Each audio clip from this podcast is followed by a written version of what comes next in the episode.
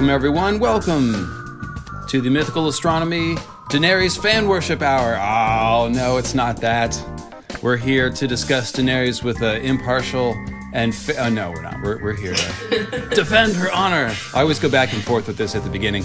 Joining me is Melanie Lot 7. Say hello, Melanie. Hi, everybody. I'm so excited to be back on with you, David. And um, yeah, I am ready to talk about Danny and slavery and yeah. Right on. Well, um, yes, we are. We're here to talk about slavery. That's for sure.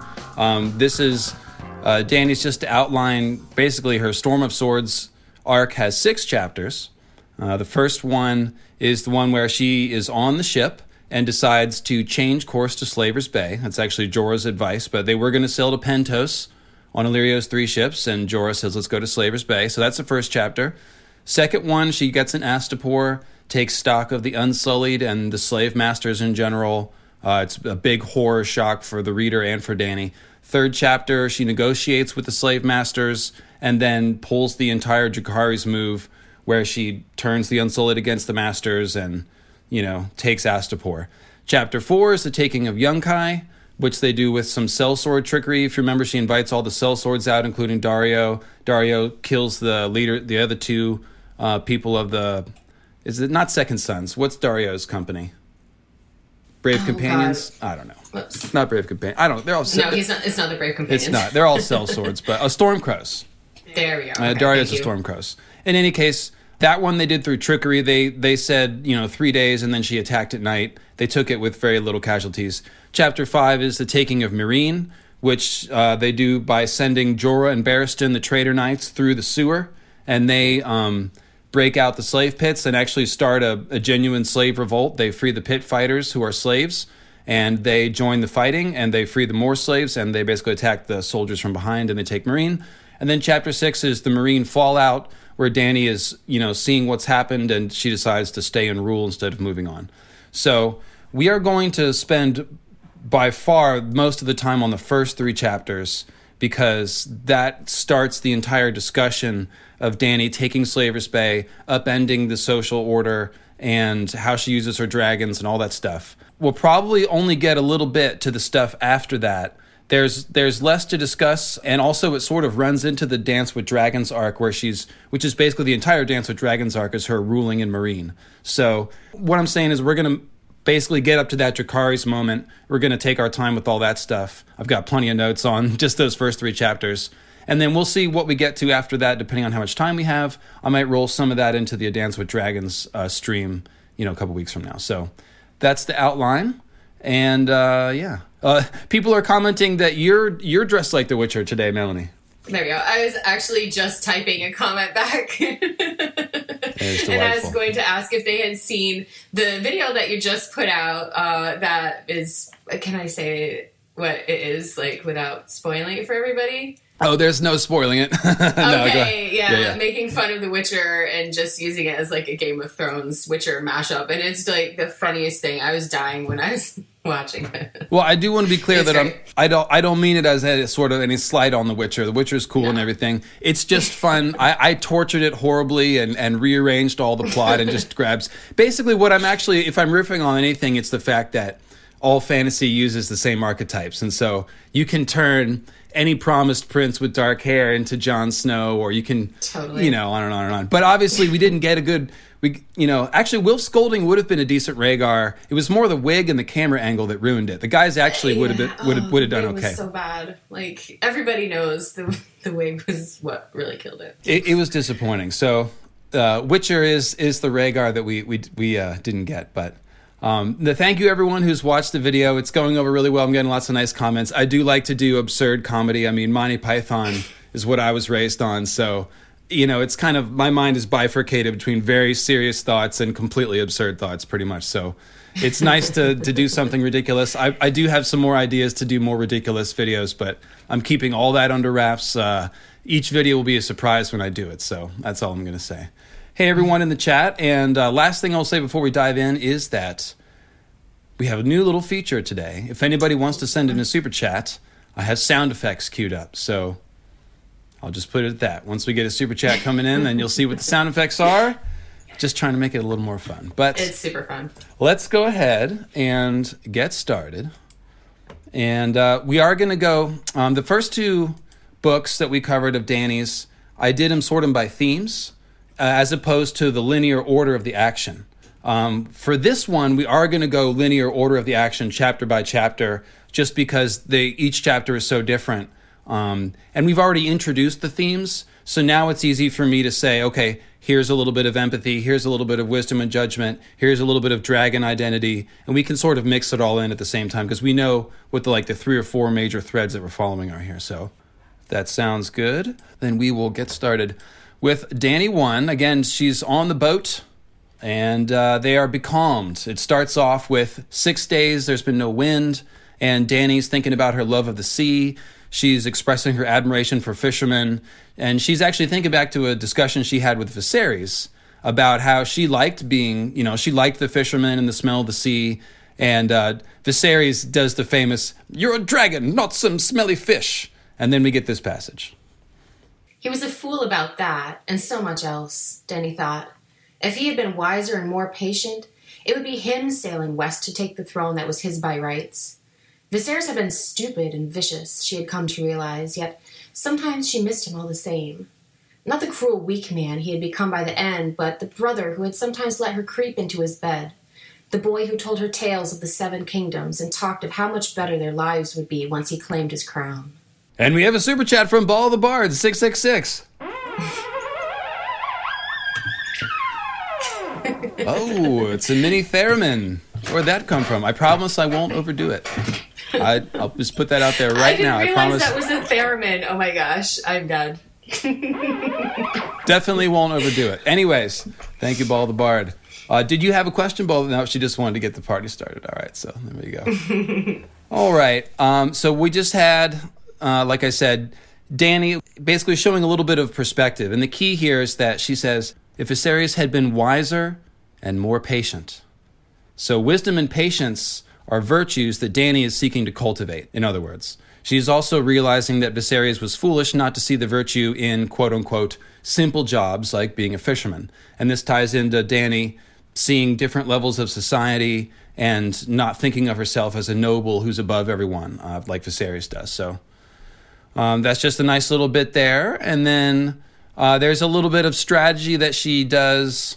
A lot of the stuff that I was filing under, quote, wisdom and judgment basically amounts to the way that she deals with Jorah and Barristan in this chapter. So there's a couple different conversations she's basically having with Jorah, and Jorah is expressing doubts about Illyrio, Barristan, and Belwas. And the conversation gives us a lot of insight into Danny's thinking. So go ahead and take it away, Mel. Sir Jorah watched with a frown on his blunt, honest face. Mormont was big and burly, strong of jaw and thick of shoulder. Not a handsome man by any means, but as true a friend as Danny had ever known. You would be wise to take that old man's words well salted, he told her when Whitebeard was out of earshot. Whitebeard. A queen must listen to all, she reminded him. The highborn and the low, the strong and the weak, the noble and the venal. One voice may speak you false, but in many there is always truth to be found. She had read that in a book. Hear my voice, then, your grace, the exile said. This Arstan Whitebeard is playing you false. He is too old to be a squire, and too well spoken to be serving that oaf of a eunuch. That does seem queer, Danny had to admit. Strong Belwas was an ex slave bred and trained in the fighting pits of Meereen. Magister Illyrio had sent him to guard her, or so Belwas claimed, and it was true that she needed guarding. So after being becalmed for days, the wind picks up, and everyone is happy. It even says that Belwas gave a great bellow and did a little dance, which is fun to picture. Um, and then the conversation continues.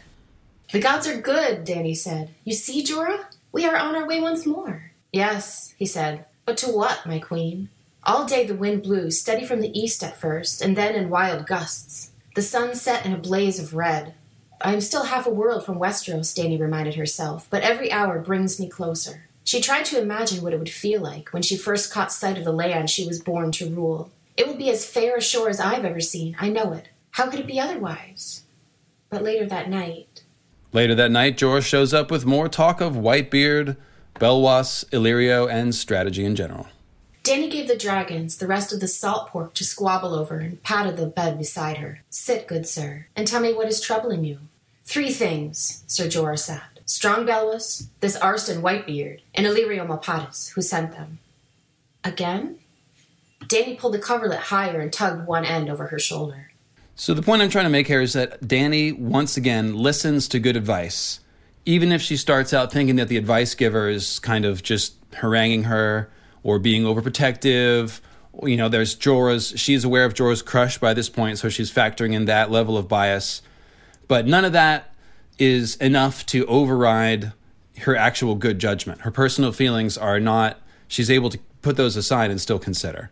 And of course, that's really important because one of the things we're looking for is if Dany is in the process of attacking Westeros, we're looking for this moment where she realizes that using dragons, you know, just to conquer is probably not what she needs to do and will result in more damage than uh, she wants to. And so she needs to be able to listen to people. It was a very stiff plot line in the show where she wouldn't listen to anyone. Um, and of course, it's ridiculous that Tyrion was the good angel on her shoulder when Book Tyrion is heading down the dark path and will likely encourage Danny towards more violence. But I assume there'll be someone around, like Missandei or maybe Bar- Barristan will probably be dead by then. But hopefully there'll be somebody around to give Danny good advice that she'll need to listen to. Or maybe it'll just be her own good judgment. But you guys see what I'm going for here. She's using good discernment. Have anything you want to add on that? Me? No. I, I was just noticing that there was a $5 super chat, though. Oh, my goodness. It's Alicia Patience. Do you think Danny frees the slaves to make herself feel good? I feel good. I don't hear that argument a lot. What do you mean by make herself feel good? That's, I would say, follow up and elaborate, but there's, I would say there's two reasons why she frees the slaves. One is that she needs an army, and two is that it is, it amounts to bringing justice. We're going to talk about how she defines honor and justice and leadership, but there's a passage that boils it right down as far as what her motivations is. So, uh, thank you, Elisa, and we will elaborate on that question here shortly. All right.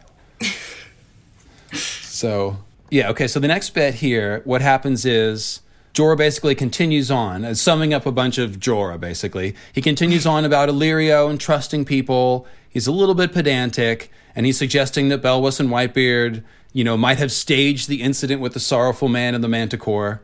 It's an inside job, uh, uh, which Danny sort of laughs off, and Jorah persists, and he points out, hey, look, these are Illyrio's ships, Illyrio's captains, Illyrio's sailors. Strong Belwas and Arstan Whitebeard came from Illyrio.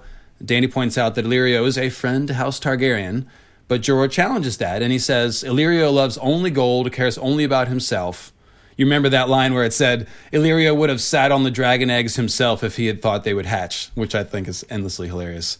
And so he's, you know, uh, Jorah points out that Illyrio is devious and clever, to which Danny responds I need clever men about me if I'm to win the Iron Throne. Sir Jorah snorted. That wine seller who tried to poison you was a clever man as well. Clever men hatch ambitious schemes. Danny drew her legs up beneath the blanket. You will protect me, you and my blood riders. Four men? Khaleesi, you believe you know Illyrio Mopatis very well, yet you insist on surrounding yourself with men you do not know, like this puffed up eunuch and the world's oldest squire. Take a lesson from Pyat Pree and Xaro Xhoan Daxos. He means well, Danny reminded herself. He does all he does for love. It seems to me that a queen who trusts no one is as foolish as a queen who trusts everyone. Every man I take into my service is a risk. I understand that. But how am I to win the Seven Kingdoms without such risks? Am I to conquer Westeros with one exile knight and three Dothraki blood riders? His jaw set stubbornly. Your path is dangerous. I will not deny that. But if you blindly trust in every liar and schemer who crosses it, you will end as your brothers did. His obstinacy made her angry. He treats me like some child. Strong Belwas could not scheme his way to breakfast. And what lies has Arstan Whitebeard told me? He is not what he pretends to be. He speaks to you more boldly than any squire would dare. Mom. Sorry, hang on just a moment. So, picking up right there, let's see. He spoke frankly at my command. He knew my brother. And then Jorah says, A great many men knew your brother. Your Grace, in Westeros, the Lord Commander of the Kingsguard sits on the small council and serves the king with his wits as well as his steel. If I am the first of your Queensguard, I pray you, hear me out. I have a plan for you.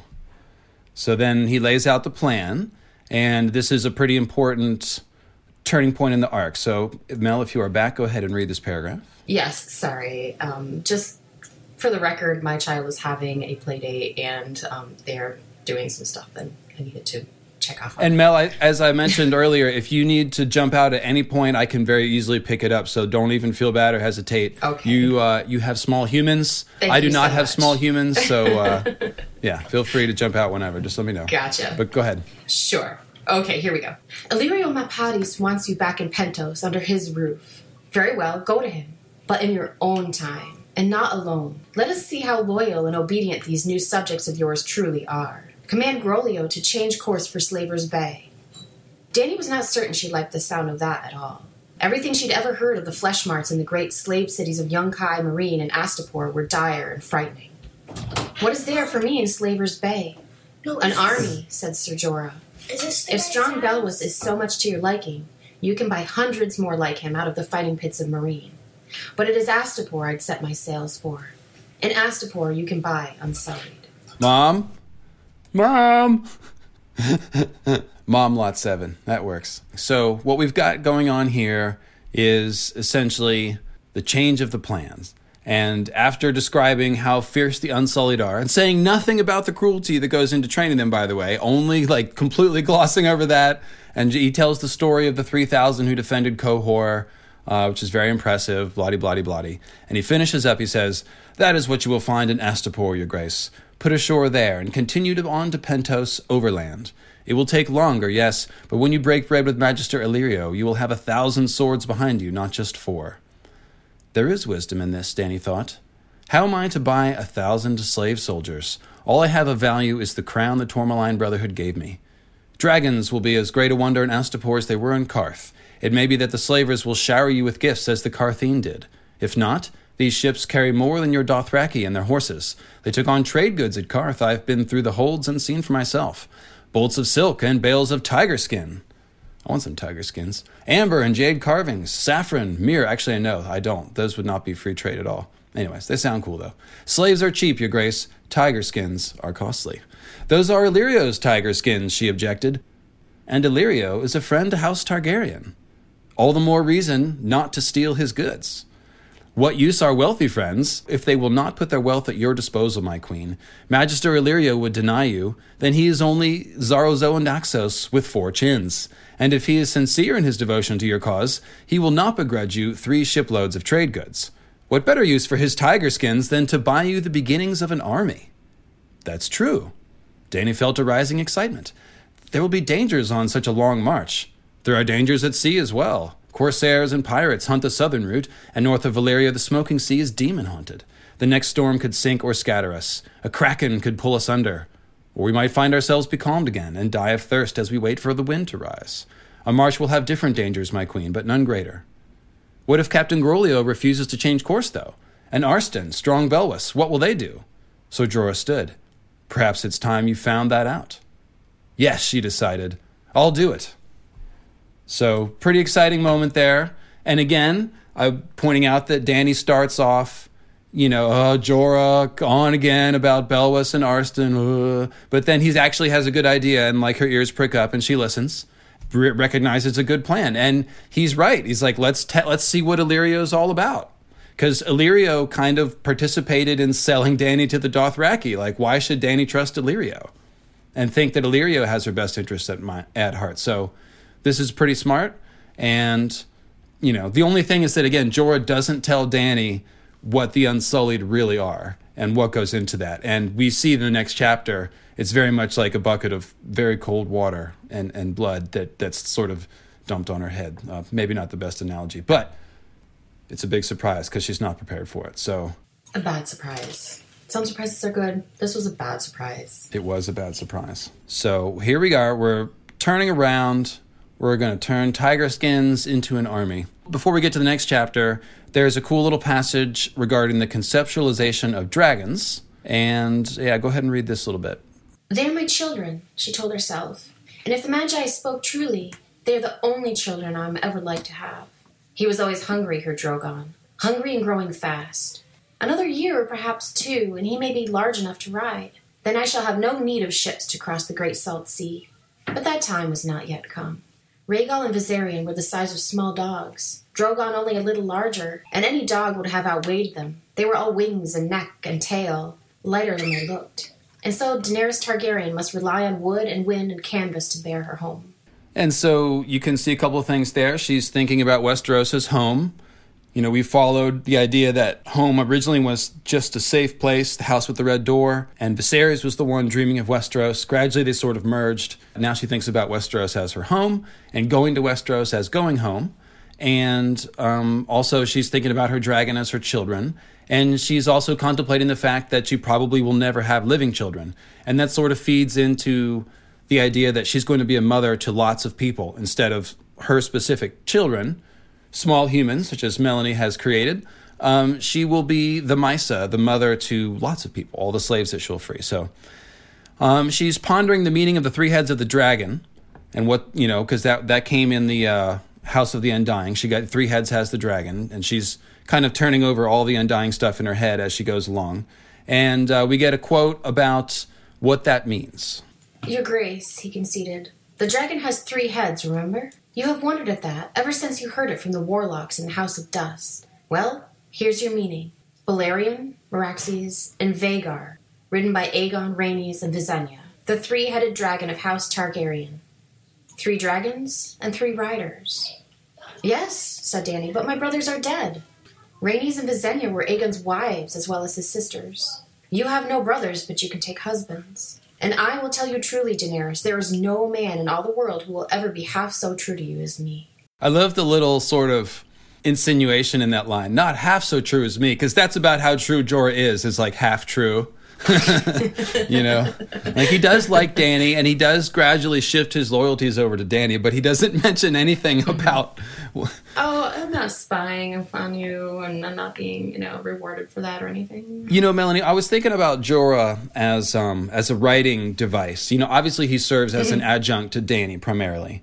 So think sure. think about this, right? You're creating the Daenerys character. You're George Martin, and mm-hmm. you you need you need a one Westerosi sidekick, right? So occasionally pipe in about Aerys or drop little bits of you know knowledge about Westerosi West- history exactly. Something. But mm-hmm. instead of just making that person just like an empty, just a suit or a patsy, he came up with Jorah like this very complex ca- this very complex character really like i've been mm-hmm. paying a lot of attention to it he's he's easy to despise obviously. He's got a lot of failings and he's very self-centered. So there's a lot to like judge and look down on. But again just as writing a character he's an interesting character and he has a lot of depth. And it all leads up to that moment where Danny has to decide whether or not to like banish him. And it's very it's yes. a, it's a tough decision you know? So yeah, I mean, like, you know, Jorah, creepy as he may be, he's very useful to Daenerys. And once his loyalties do shift over to her, he's very you know he's he's insightful and he gives good counsel to her and so yeah um i i love that george decided to uh, he's so, just so good at making a great character he made this character that you want to root for because you want to root for daenerys as well but at the same time, you don't want to root for him because he's creepy. And yeah, it's just it's complicated. Jorah is complicated. Yeah, and like for example, the difference between how Jorah and Barristan handle the the apology to Danny after they take Meereen and they mm-hmm. slink through the sewers. Barristan is very contrite, and Jorah is not. And you know, I feel like Jorah is not afraid to shy away from the ugly side of things, the ugly side of war.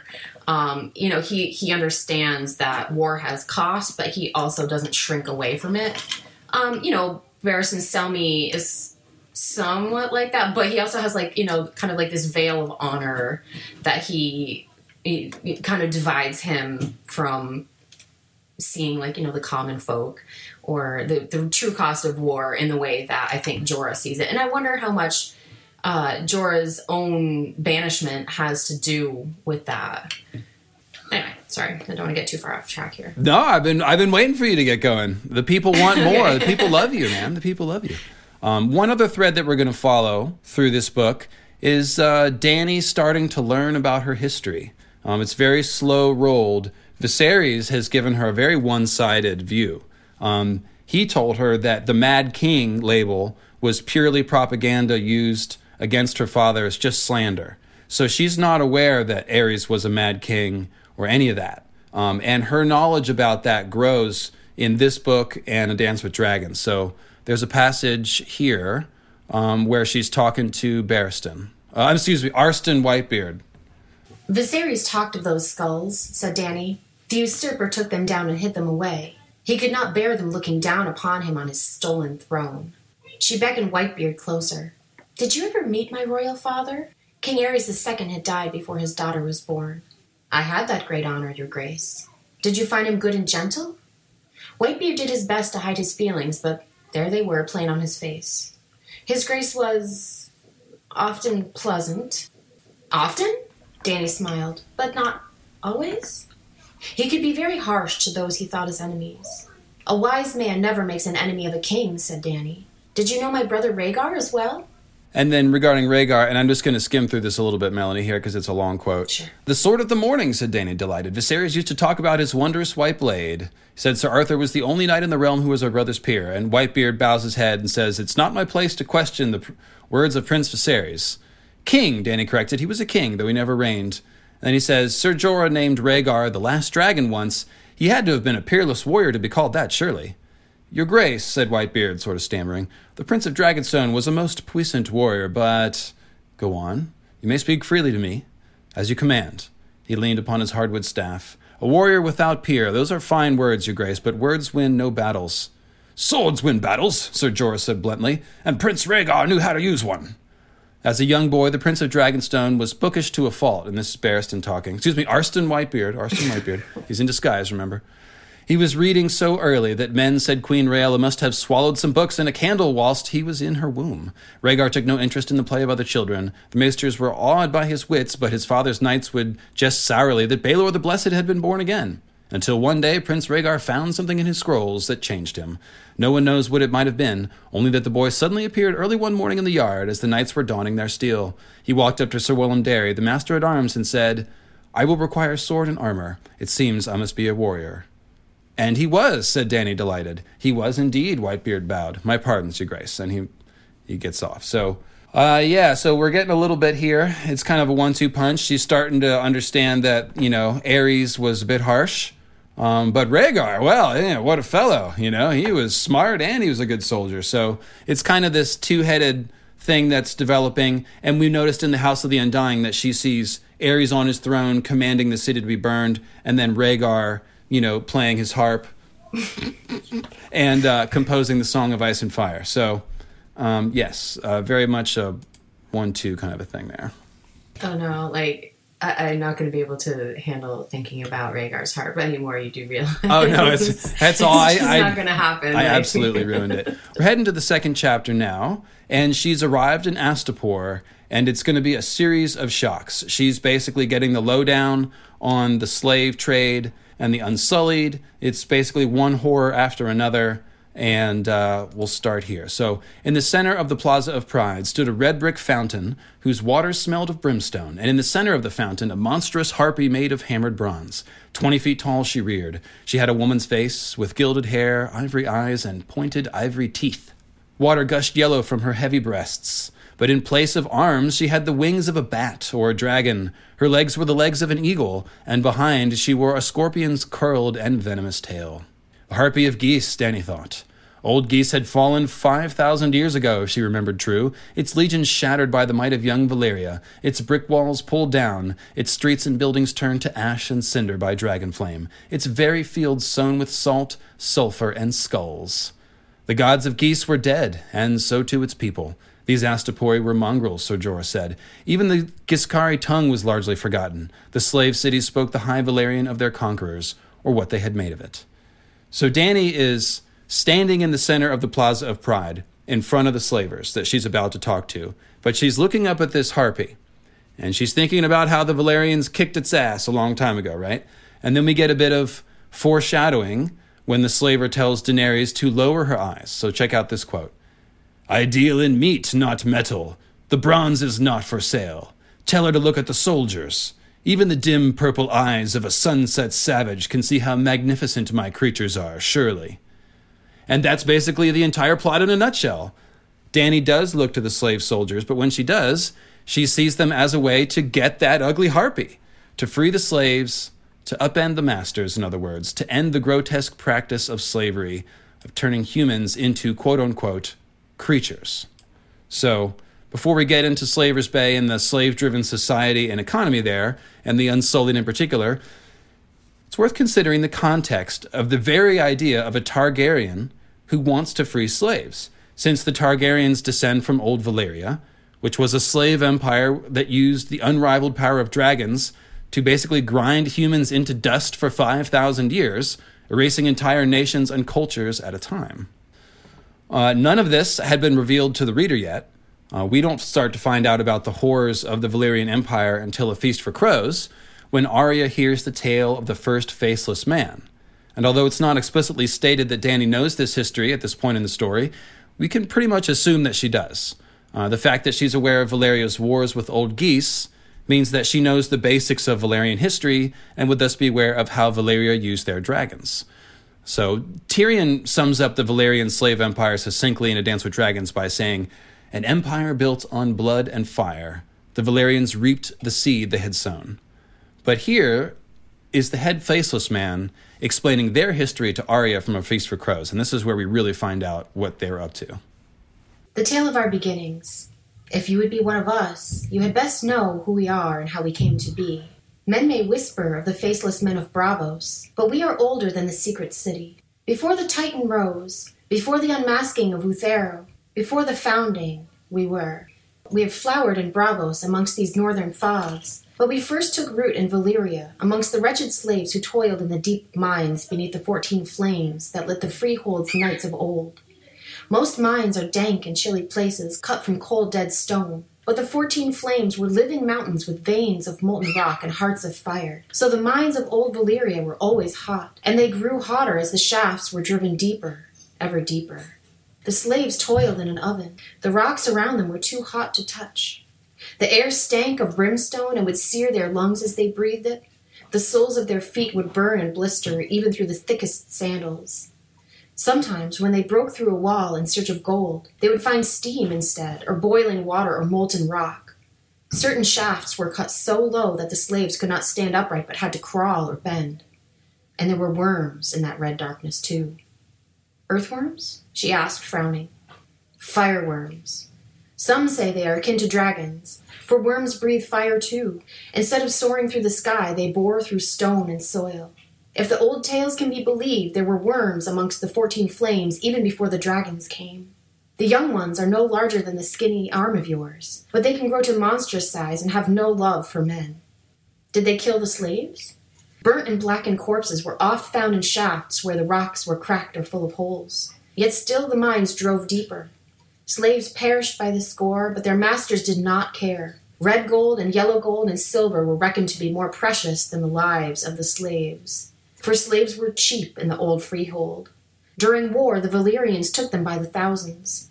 In times of peace, they bred them, though only the worst were sent down to die in the red darkness.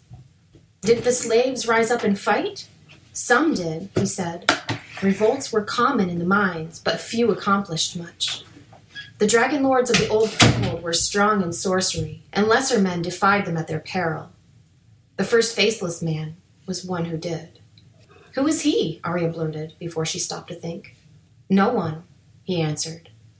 Some say he was a slave himself.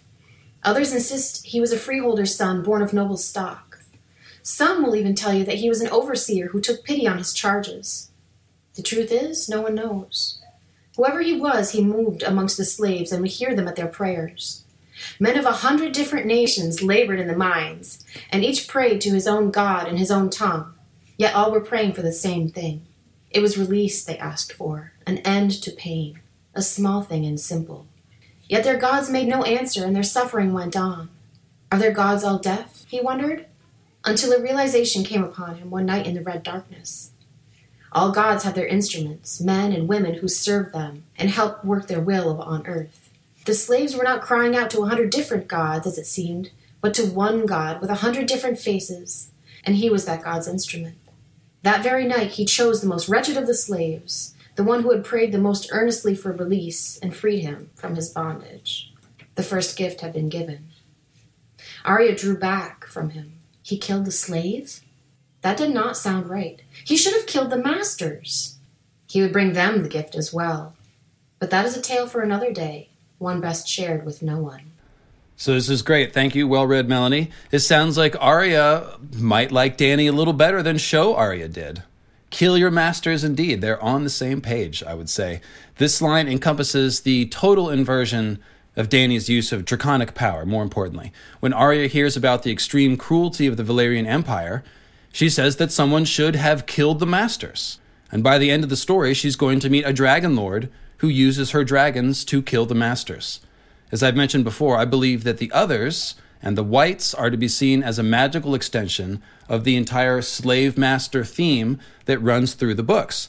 And Dany's defeat of the others, which will amount to freeing the whites from eternal bondage so their souls and bodies can finally rest, should be seen as the culmination of her kill the masters and free the slaves arc.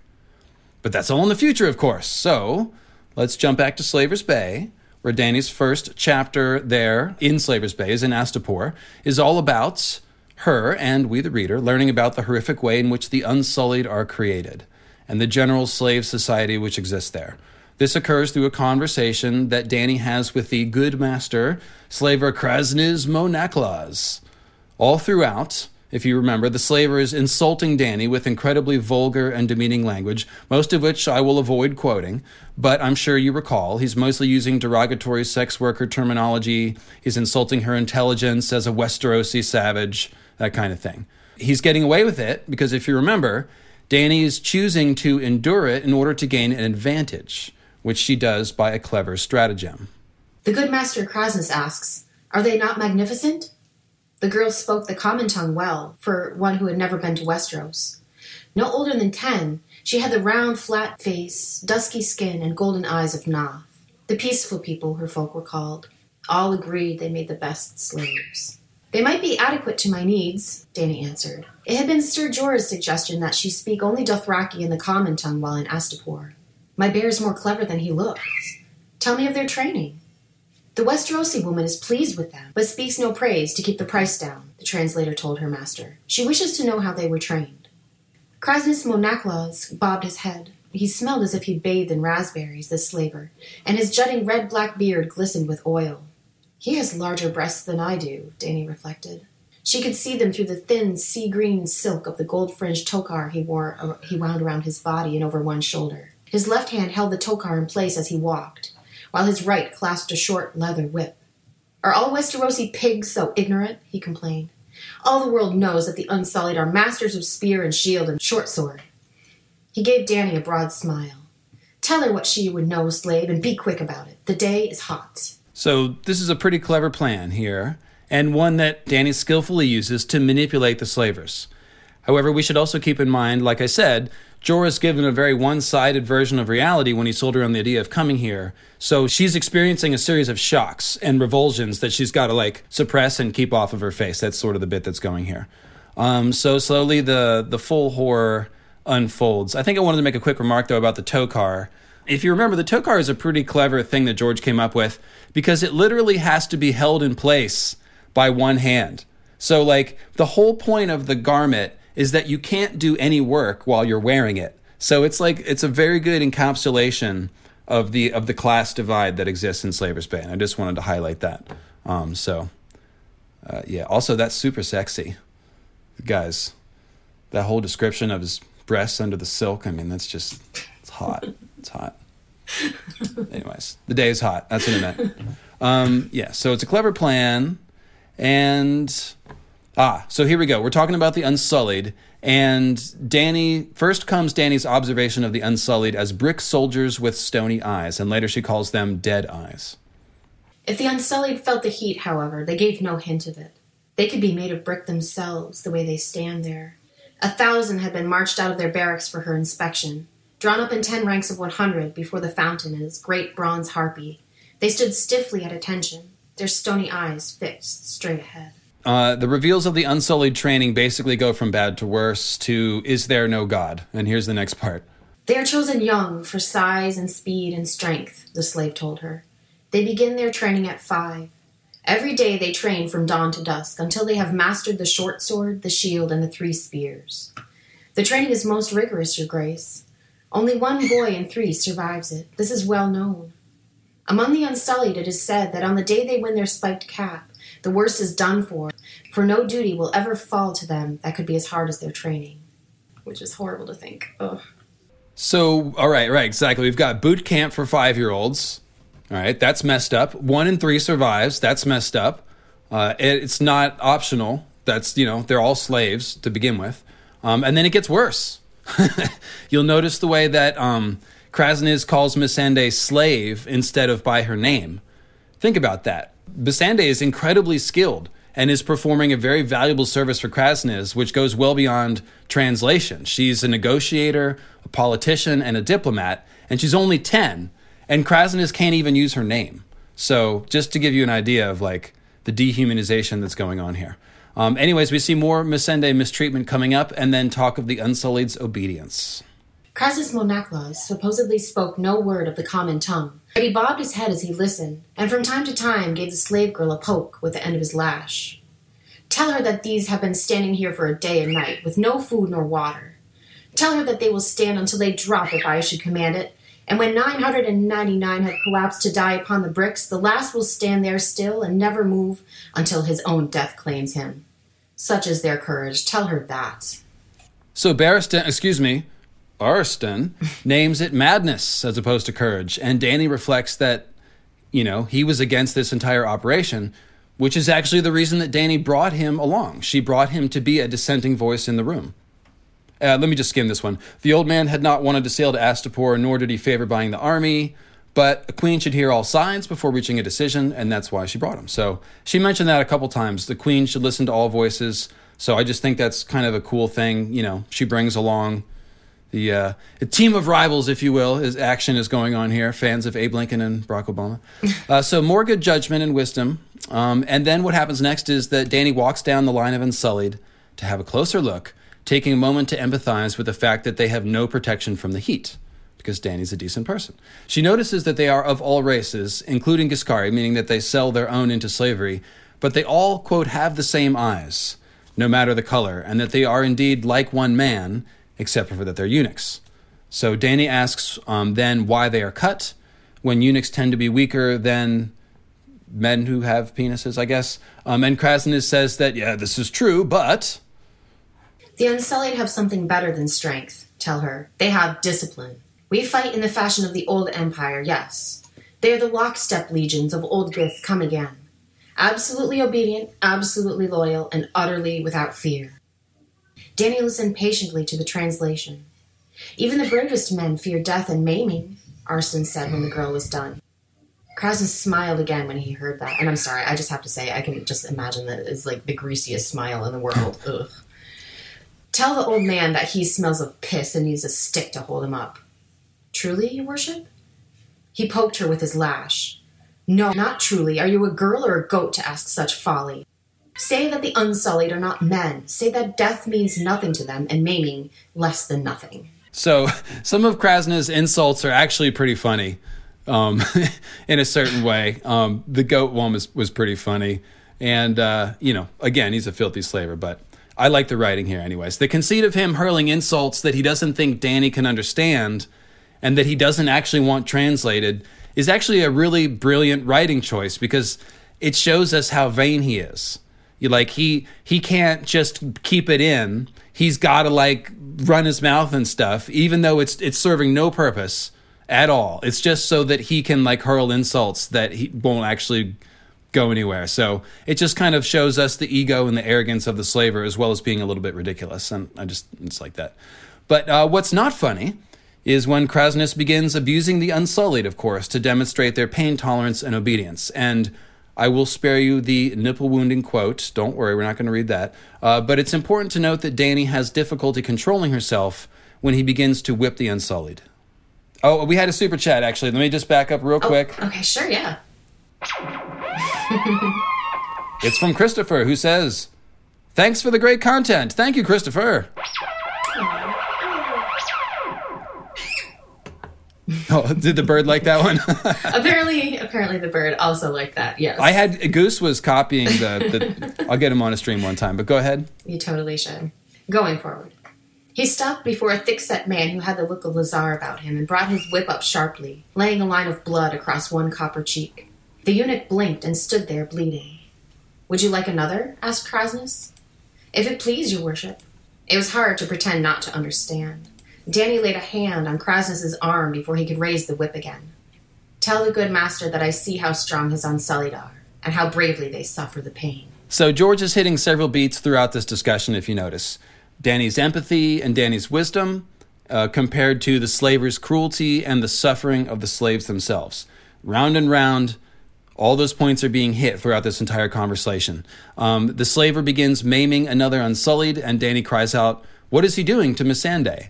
And what Kraznys is doing is demonstrating that the Unsullied feel almost no pain, because, as it turns out, they have been drinking the wine of courage, which is no true wine at all, but made from a deadly nightshade, bloodfly larva, black lotus root, and many secret things.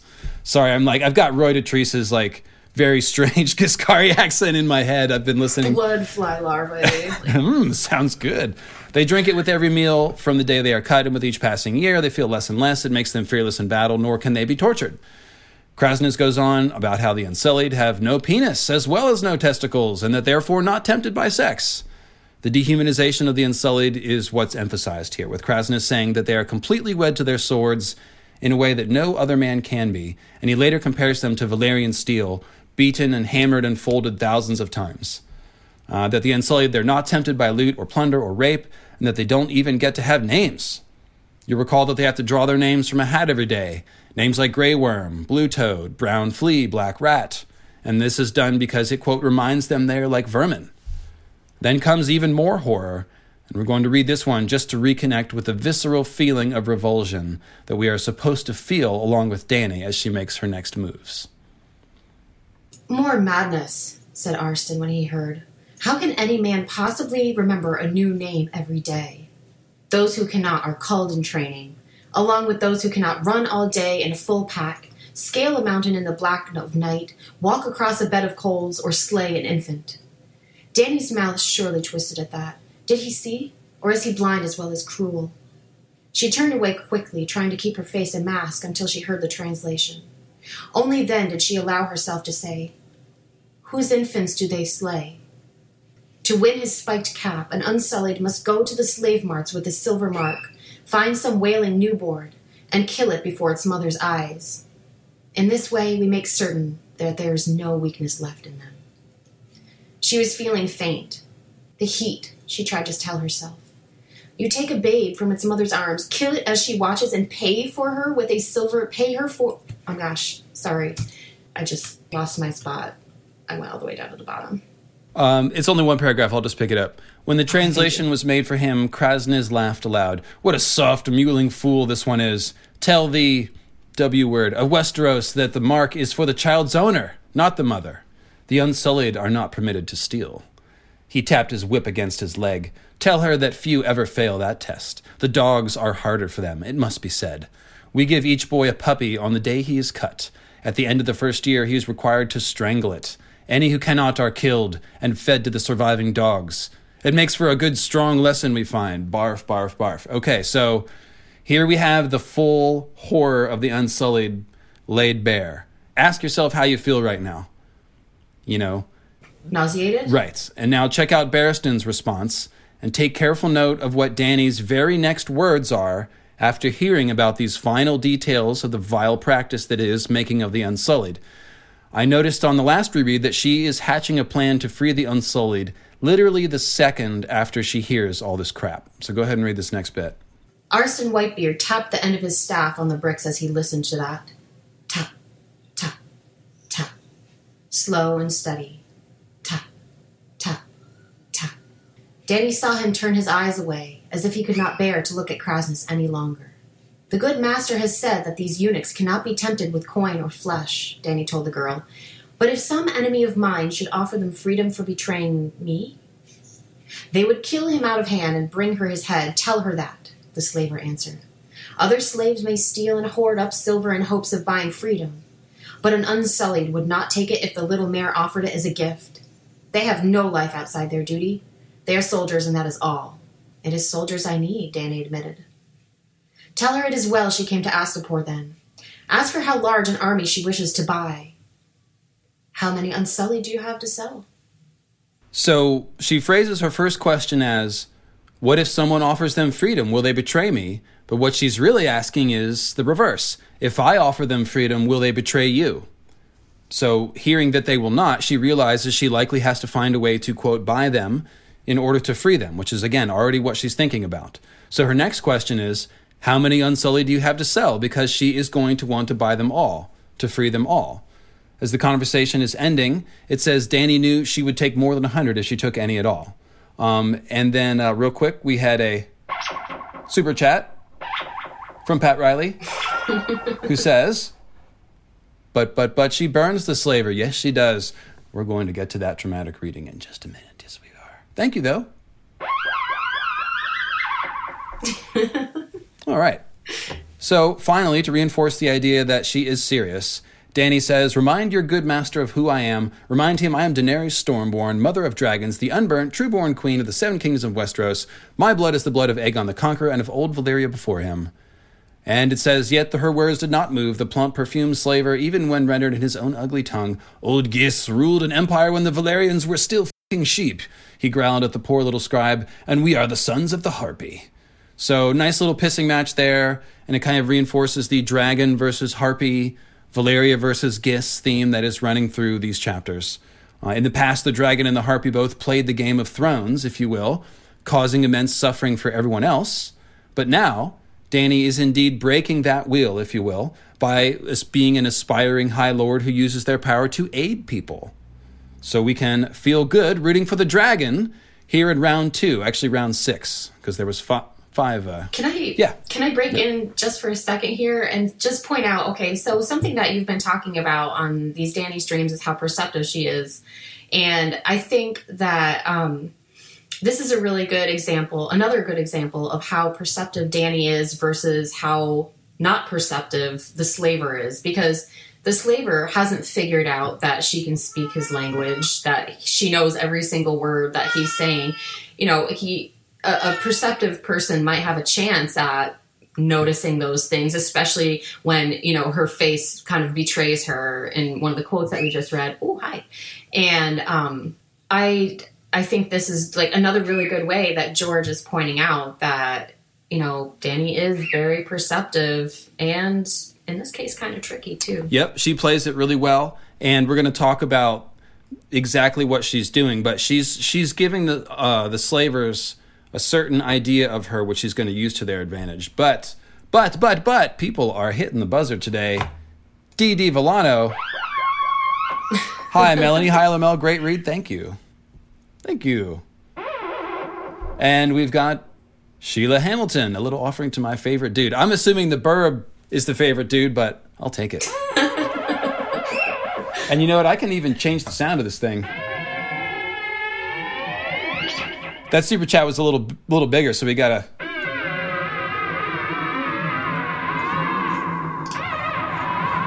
Ramp it up.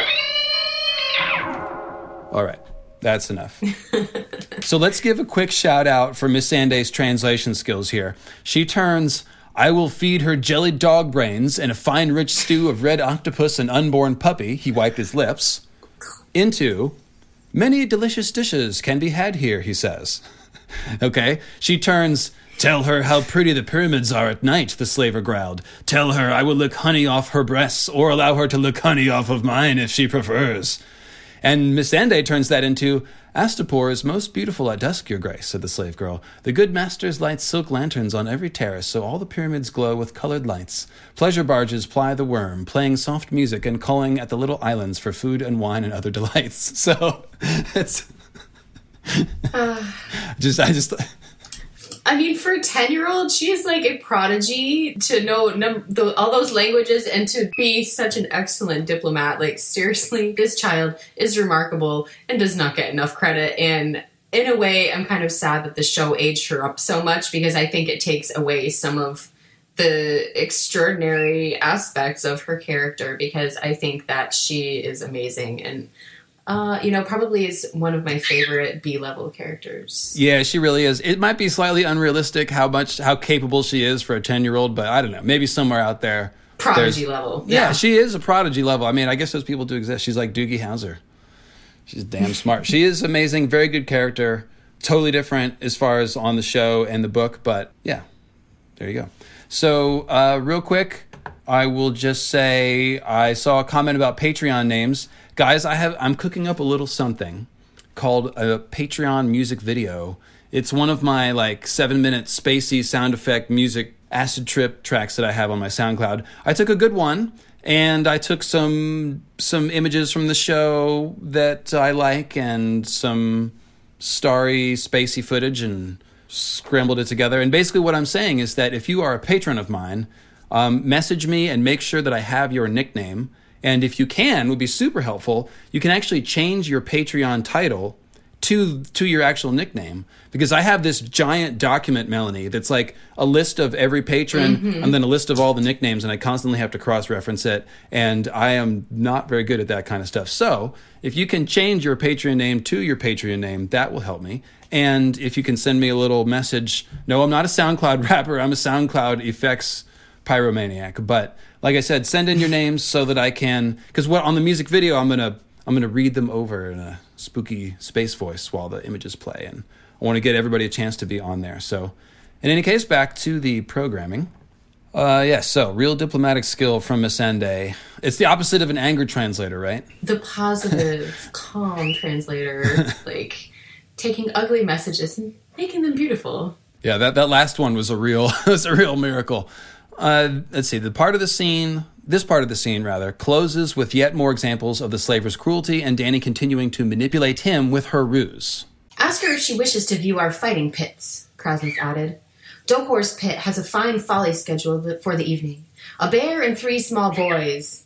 One will, one boy will be rolled in honey, one in blood, and one in rotting fish, and she may wager on which the bear will eat first. Tap, tap, tap, Dany heard. Arstan Whitebeard's face was still, but his staff beat out his rage. Tap, tap, tap. She made herself smile. I have my own bear on Balerion, she told the translator, and he may well eat me if I do not return to him.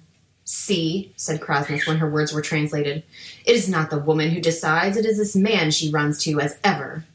Thank the good master for his patient kindness, Dany said, and tell him that I will think on all I learned here. I love that, like, passive aggressive ending line. Oh, aha, I knew there was a man that she runs to. Uh, uh, uh. uh. and Dany's not doesn't even flinch. She says, "Thank the good master for his patient kindness, and tell him I will think on all I learned here." So Dany's just playing it straight face. She's just absorbed all this horror. So keep in mind, like inside of her is a is a raging fire of anger and disgust, and she's still playing it straight. I don't think I could have done this, Melanie. Um, I'm way too impatient and like trans transparent as far as my emotions go. I mean, it's pretty impressive. Yeah, there's there's no way that I would have been able to handle that situation without like wanting to just like jump across and strangle the guy. like, oh, seeing that much injustice and yeah, uh, slavery and I do not mix too well. Not at all. And yeah, Dany's patience and restraint are a plus plus. Because yeah i think that i mean like what does the chat think? Do you think that you could watch that happen in front of you watch a guy's nipple get cut off and a guy get lashed with a whip and just like stand there and be okay with it? Um, it takes a great amount of restraint. I mean dany's okay with it i think because she understands that she has a greater purpose here um, and those actions would counter her plan but still like I don't know if I'd have that much restraint, even if I did have a bigger plan in mind. It's definitely uh, not Viserys. It's not even Fagon. Pick up my chess pieces, dwarf. It's none of that. There's no like. it's not. She doesn't like. She has a, a temper, but it's like a slow burn temper. It's more mm. of the anger against injustice as opposed to a momentary like fits of rage. Like she really doesn't pick up my pieces. Dwarf. I just sorry. He does. She doesn't. She doesn't do that. She doesn't flip the chessboard. So Trugon. Hashtag Trugon. I, I, I, did you like my Fagon cameo in the uh, Rhaegar show video? I thought that was pretty good. That was good stuff. Okay, so like I said, she is pretty impressive. And then as they're leaving the Plaza of Pride, there's a nice beat that highlights Dany's sense of the weight of the situation. And uh, Jhogo says, Make way!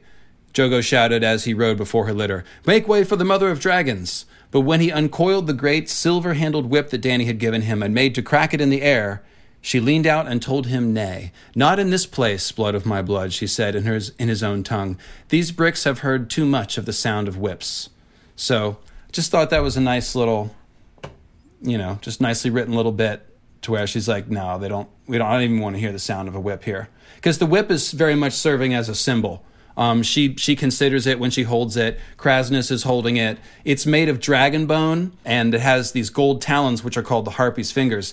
And Melanie, I was thinking about that symbolism for a 2nd Valyria was a slave empire. Ghis was a slave empire, and so we have this slave whip made up of dragon bone and the harpy claws. So it's very much a symbol of, of both of that, Yeah. all that history. But then here comes a different kind of dragon who tosses it and, and drops it in the dust. Um, so Absolutely, a dragon that ha- is you know has talons and is made well has you know dragon bone inside of it, but yeah, um, the symbol is much different than the living, breathing thing, and um, you know the Dany's dragons are really just the avatar of that power. Yeah, and I really like the touch that the hilt is dragon bone because it's like the Valyrians had a part in this too.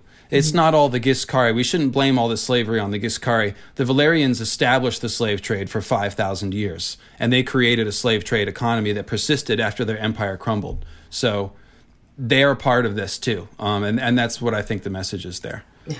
So a moment later, we read, go ahead and do the bricks and blood. Bricks and blood built Astapor, Whitebeard murmured at her side, and bricks and blood her people. What is that? Dany asked him, curious. An old rhyme a maester taught me when I was a boy. I never knew how true it was. The bricks of Astapor are red with the blood of the slaves who make them. I can well believe that, said Dany. Then leave this place before your heart turns to brick as well. Sail this very night on the evening tide. Would that I could, thought Dany. When I leave Astapor, it must be with an army, Sir Jorah says. So then Barristan, um, excuse me, Arstan says that they can hire sellswords in the free cities, to which Dany replies, My brother visited Pentos, Myr, Braavos, near all the free cities. The magisters and archons fed him wine and promises, but his soul was starved to death. A man cannot sup from the beggar's bowl all his life and stay a man. I had my taste in Qarth, and that was enough. I will not come to Pentos bowl in hand. Arstan says, Better to come a beggar than a slaver. There speaks one who has been neither. Dany's nostrils flared. Do you know what it is like to be sold, squire? I do. My brother sold me to Khal Drogo for the promise of a golden crown. Well, Drogo crowned him in gold, though not as he had wished, and I. My sun and stars made a queen of me, but if he had been a different man, it might have been much otherwise. Do you think I have forgotten how it felt to be afraid? Whitebeard bowed his head. Your grace, I did not mean to give offense. Only lies offend me, never honest counsel. Dany patted, patted Arstan's spotted hand to reassure him. So this is what I was saying about Dany's temper. Like she lets a little bit of it out here appropriately, uh, but doesn't let it control her, and then you know sort of moderates it by saying it's okay. Um, you know, only lions offend me. So interesting line because, and it just shows you like Dany's got some emotion here. This wasn't that long ago. You know, she hasn't had time to process all of that. So this is still an active wound inside of her. Uh, that feeling of losing your autonomy, she remembers it's fresh in her mind. And so this passage sort of communicates a little bit of that passion. And, um, you know, she's, like I said, she's right to point out that she was lucky, essentially, to develop a decent relationship with Drogo, which eventually gave her agency, and that many people in her position would have had it far worse. It just would have been straight marital rape with with no increasing agency and no moderation, you know, no sympathy or whatever. So Absolutely agree on that. Yeah, Oh, so and, and it's it's it's important to note that Dany understands that. Like she appreciates that it could have been worse and that it is worse for most other people in her position. So she doesn't give in to rage like Viserys did, but sort of mitigates her harsh words, like I said, which is you know, just she's managing Barristan well here. So Jorah, however, he did not give her honest counsel. And so she gives more of her rage to him. Because, like I said, Jorah did not prepare her and let her walk right into all of this. And so here is the quote of her chewing out Jorah. Sir Jorah Mormont stood waiting for her. Your Grace, he said, bowing his head, the slavers have come and gone. Three of them, with a dozen scribes and as many slaves to lift and fetch. They crawled over every foot of our holds and made note of all we had. He walked her aft. How many men do they have for sale? None. Was it Mormont she was angry with, or this city with its sullen heat, its stinks and sweats and crumbling bricks? They sell eunuchs, not men. Eunuchs made of brick, like the rest of Astapor. Shall I buy 8,000 brick eunuchs with dead eyes that never move, who kill suckling babes for the sake of a spike hat and strangle their own dogs? They don't even have names, so don't call them men, sir. Khaleesi, he said, taken aback by her fury. The unsullied are, as, are chosen as boys and trained. I have heard all I care to of their training. Dany could feel tears welling in her eyes, sudden and unwanted. Her hand flashed up and cracked Sir Jorah hard across the face. It was either that or cry. Mormont touched the cheek she'd slapped. If I have displeased my queen, you have. You've displeased me greatly, sir. If you were my true knight, you would never have brought me to this vile sty. As your grace commands, I shall tell Captain Groleo to make ready to sail on the evening tide for some sty less vile. I love that line right there, by the way. It's so funny. no, said Dany. Groleo watched them from the forecastle, and his crew was watching too. Whitebeard, her blood riders, Jhiqui, everyone who had stopped what they were doing at the sound of the slap. I want to sail now, not on the tide. I want to sail far and fast and never look back. But I can't, can I? There are 8,000 brick eunuchs for sale, and I must find some way to buy them. And with that, she left him and went below. So then a bit later, evening on the ship, um, as dust settled over Slaver's Bay, she's standing by the rail and she's looking at Astapor from here. It looks almost beautiful. The stars were coming out, silk lanterns, blotty blotty. Uh, but she says, But it is dark below, in the streets and plazas and fighting pits, and it is darkest of all in the barracks, where some little boy is feeding scraps to the puppy they gave him when they took away his manhood. So the, all this is fresh in her mind. And to get back to that question we had of why she frees the slaves, like George is giving you the insight right here. Follow what her train of thought, follow what she's thinking about and what's moving her. So then um, Jorah comes up behind her meekly, may I speak frankly, said Dany did not turn. She could not bear to look at him now. Say what you will, sir. When Aegon the Dragon stepped ashore in Westeros, the kings of Vale and Rock and Reach did not rush to hand him their crowns. If you mean to sit the Iron Throne, you must win it as he did, with steel and dragon fire, and that will mean blood on your hands before the thing is done. Blood and fire, Dany thought. The words of House Targaryen. She had known them all her life. The blood of my enemies I will shed gladly. The blood of innocence is another matter. Eight thousand unsullied they would offer me. Eight thousand dead babies. Eight thousand strangled dogs. Your Grace, said Jorah Mormont, I-, I saw King's Landing after the sack. Babes were butchered that day as well, and old men and children at play. More women were raped than you can count. There is a savage beast in every man, and when you hand that man a sword or a spear and send him forth to war, the beast stirs. The scent of blood is all it takes to wake him. Yet I have never heard of these unsullied raping, nor putting a city to the sword, nor even plundering, save at the express command of those who lead them. Brick they may be, as you say, but if you buy them henceforth, the only dogs they'll kill are those you want dead. And you do have some dogs you want dead, as I recall, the usurper's dogs. So you can see the driving forces here. She needs soldiers, and these soldiers happen to serve the cruelest masters imaginable and seem like they could use a bit of liberating. So, need and empathy um, and a desire to right injustice, in other words, are all coming together. The idea that the Unsullied aren't the type to rape and pillage is basically a bonus and may help mitigate the potential hostility that Westeros will have for quote unquote foreign soldiers. It probably helps any. Um, probably helps Dany lock on to the idea that yes, she really should try a way to find these soldiers, as they would be effective, they'll be well controlled, because um, you remember, she's constantly worried about the Dothraki and the dragons laying waste to Westeros up to now because because she doesn't want that, right? Because she doesn't want to turn Westeros into a charnel pit. Okay, thanks. Anyways, um, so after Dany expresses her emotion over the cruel treatment of the Unsullied, she switches gears and then begins asking Jorah questions that are designed to help her refine her evolving plan. And and again, this is the one too that shows us her thinking. She's thinking about the kids with their puppies and all of that. And then she pivots to start asking Jorah questions about forming her plan. So go ahead and take it away. You speak of sacking cities. Answer me this, sir. Why have the Dothraki never sacked this city? She pointed. Look at the walls. You can see they've begun to crumble. There and there. Do you see any guards on those towers? I don't.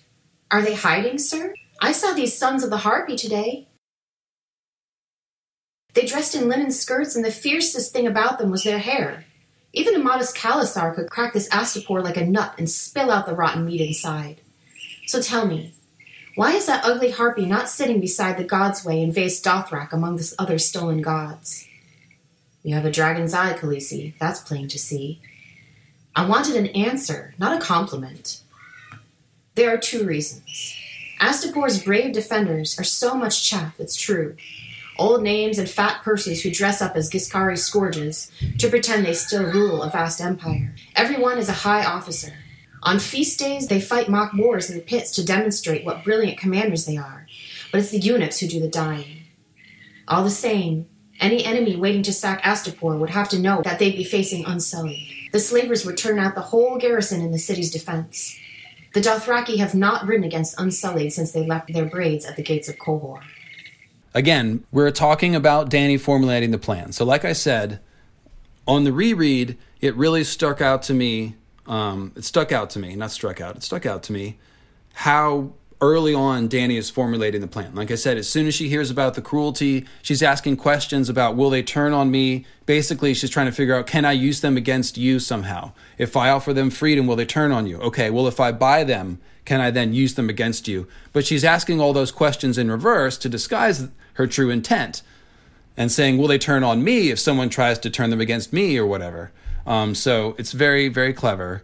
And, um, the part here that she's asking is twofold, right? She says she's asking about why the Dothraki have never sacked Astapor because she's thinking about sacking Astapor. And so she's asking Jorah, without giving away her plan, what the reasons are. So essentially, the first one is that the Unsullied themselves are the, the primary physical defense of the city.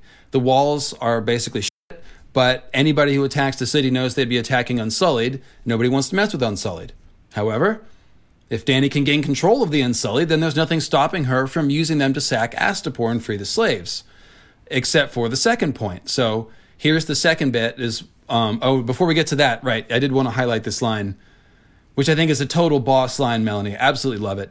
So tell me, why is that ugly harpy not sitting beside the God's Way in Vaes Dothrak among the other stolen gods? Like, isn't that what we do here? Don't we tear down these idols and like drag them back to Vaes Dothrak? Like what? Mm-hmm. What? Why, why, have we not done this?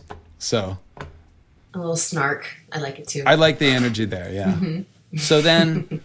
this is basically this is the mama dragon energy you know she's her empathy she's already adopting basically any downtrodden person that she comes across as her child she's already thinking about the slaves and the young boys and thinking about defending them somehow because that's her archetype she is the Mama Dragon. So here is the second reason why nobody ever sacks Astapor.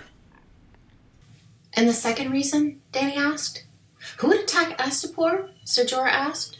Meereen and Young Yunkai are rivals, but not enemies. The Doom destroyed Valyria. The folk of the eastern hinterlands are all Giscari, and beyond them and beyond the hills lies, lies Lhazar. The Lamb Men, as your Dothraki call them, are notably unwarlike people. Yes, she agreed. But north of the slave cities is the Dothraki Sea, and two dozen mighty khals who like nothing more than sacking cities and carrying off their people into slavery.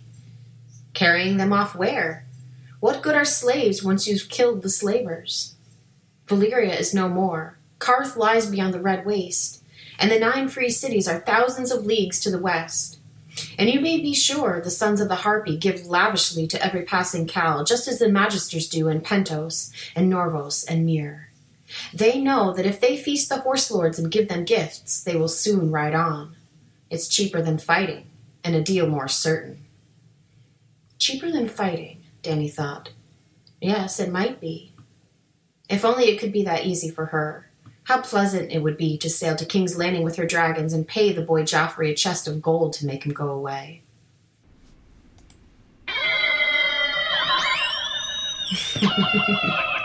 Thank you, Pat Riley. He fell out of his chair trying to pet his cat, so I had to give him especially like a lurchy sound for that. Uh, but you can follow Dany's thinking pretty easily here. Two things are protecting the slavers the Unsullied, who she's about to take control of, and the slave trade itself. But here's the thing Dany has no desire to preserve the slave trade. In fact, she has just the opposite. What good are slaves once you've killed the.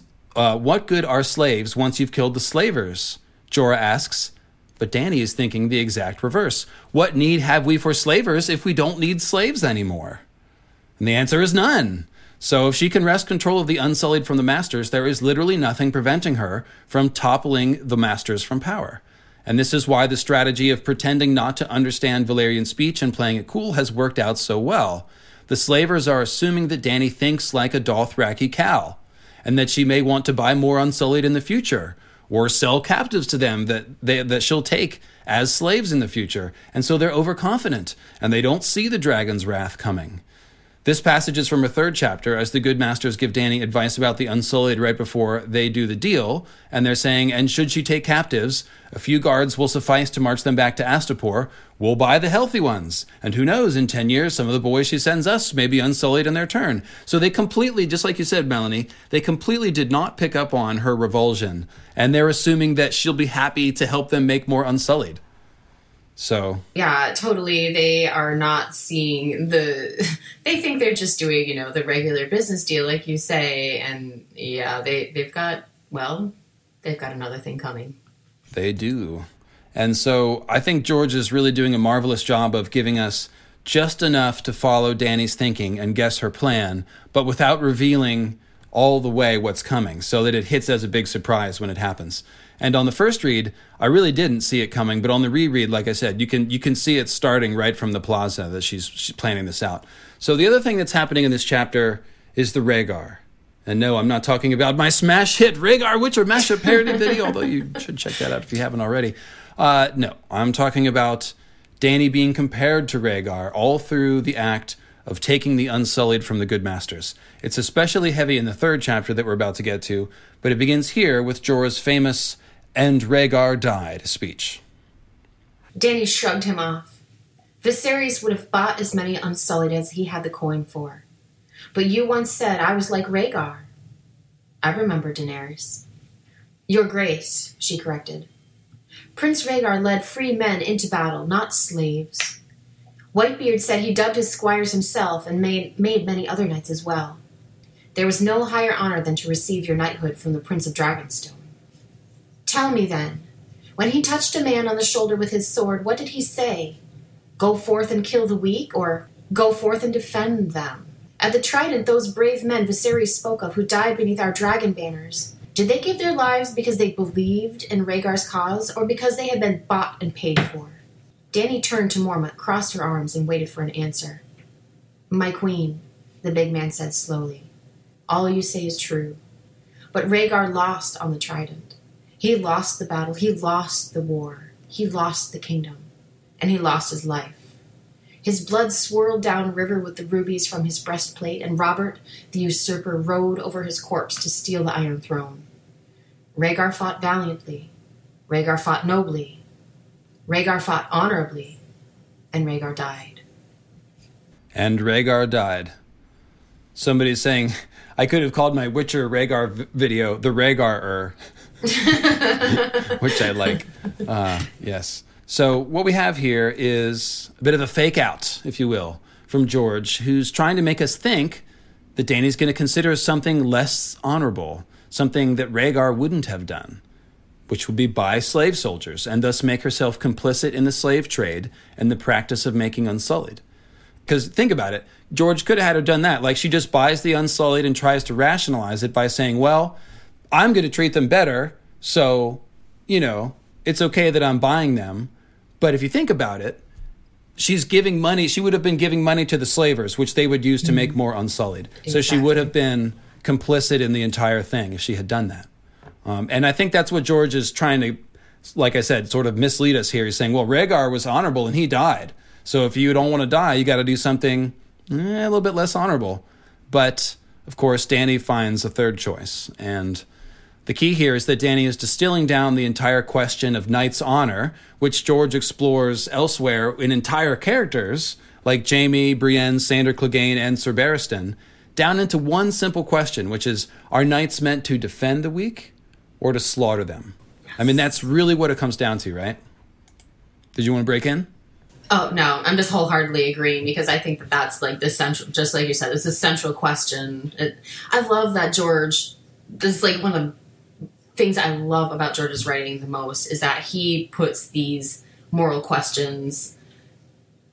He puts them to us, and he does it in a way that causes us to really think about it, uh, to slow down and think about it, and to uh, take in viewpoints that we necessarily wouldn't think of uh, by giving us these characters that are exceptional or uh, think differently from us and uh, you know, like just Davos's question and yeah, the question that you just asked. Um, that's something that I think George does just masterfully in his work.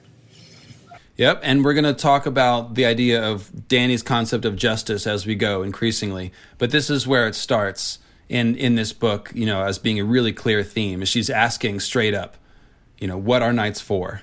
So, and she's gonna she's gonna put that same question to what are kings for in the next chapter or two.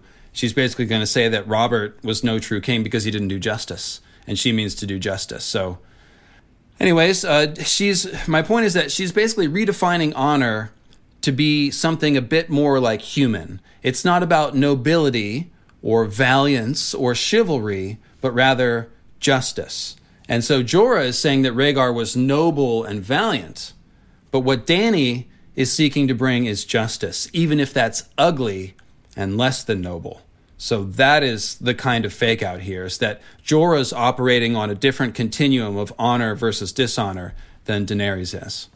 Yes, absolutely. He like I said, he is the guy that has done something dishonest himself he's a disgraced knight, and he has that perspective to look at this situation and acknowledge the ugliness in what she's going to have to do. Yeah, and like I said, we're gonna we're gonna develop the concept of honor a little bit more here in this third chapter, which is where we are now. So, the first words of Dany three are Missandei repeating Dany's words back to her. All, meaning you want to buy all the Unsullied. Go, Dany. I would, said Dany when the question was put to her the 8000s, the six centuries, and the ones still in training as well, the ones who have not earned the spikes. So this makes sense if you understand that Dany's intent is to end the practice of making Unsullied entirely. She wants every boy who has begun the process, even yesterday, even offering to pay double or triple if she can get every boy in training, because she's trying, she aims to shut this thing down altogether. So, uh, yeah, the body does have a way of shutting it down, I guess. Old joke, that's from a couple years ago. Anyways, this will be the default. Uh, this by default will topple the power structure in Astapor and cause a revolution. And we get that information in the next uh, paragraph here. Go ahead. Dany let them argue, sipping the tart persimmon wine and trying to keep her face blank and ignorant. I will have them all, no matter the price, she told herself. The city had a hundred slave traders, but the eight before her were the greatest. When selling bed slaves, field hands, scribes, craftsmen, and tutors, these men were rivals, but their ancestors had allied with one another for the purpose of making and selling the unsullied. Brick and blood built Astapor, and brick and blood her people. Yes, brick and blood built Astapor. And like I said, so she can see that if she kills these wise masters, that basically they are the power in the city. They are the most powerful people. So she understands that taking them down is going to be more than just uh, just you know killing eight people. There's three cities in Slaver's Bay, but Astapor is the one that makes the Unsullied. Um, only Astapor. So that is like the primary thing that organizes culture in Astapor is making the Unsullied. And so when she ends that, it's it's going to upend the power structure. So um, she doesn't the thing is she doesn't have anywhere near enough to buy all of the unsullied she already knows that but she draws out the process allowing them to detail the value of her trade goods and ships only to get to the heart of the plan go ahead 2000 would never serve for what she meant to do i must have them all dany knew what she must do now though the taste of it was so bitter that even the persimmon wine could not cleanse it from her mouth. She had considered long and hard and found no other way. It is my only choice. Give me all, she said, and you may have a dragon. And you, Maud Mary, may have a. Tossing a coin to my myth head. Thank you, Maud Mary. I appreciate it. Let's see what do I want to say about this one. So, Secret Agent Stan objects. He's silenced by Dany, who later tells him, Hey, feel free to question my wisdom in private, but never do that in public, which is fairly reasonable. Um, and I suspect that she left Barristan in the dark about her plan because his genuine outrage kind of helped her sell the ruse to the slavers. What do you think, Melanie? Oh, I, I definitely think that that's why she didn't say anything to him. I do want to point out um, the idea of this being a very important choice that Dany makes. I think that the theme of choice uh, is something that George likes to discuss a lot or have us think about a lot. Um, you know, the line, no chance, no choice. Mm-hmm. Um, this is one of Dany's hardest choices. She's, in a way, uh, if everything goes to plan, it's not going to be a hard choice. But if something gets messed up, she's giving up one of what she thinks is her three children and basically selling her child into slavery, which is really like a heartbreaking, aching choice. And um, so for her to have the courage and faith in her own uh, plan really says something. You know, the fact that she's willing to give up a dragon in order to free the Unsullied.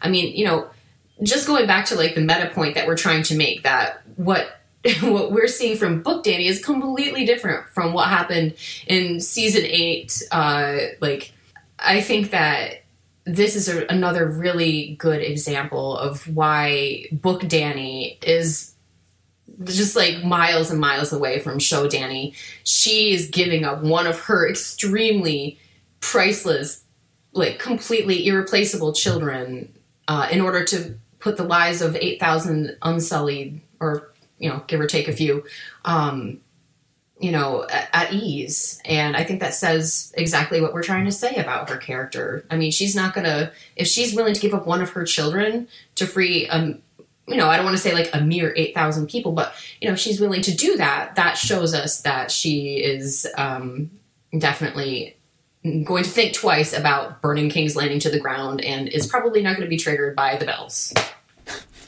Like, well, it, what the heck? Yeah, again and again, she puts herself on the line for her people. Mm-hmm. That's it, and it fits in with with that train of thought. So yeah.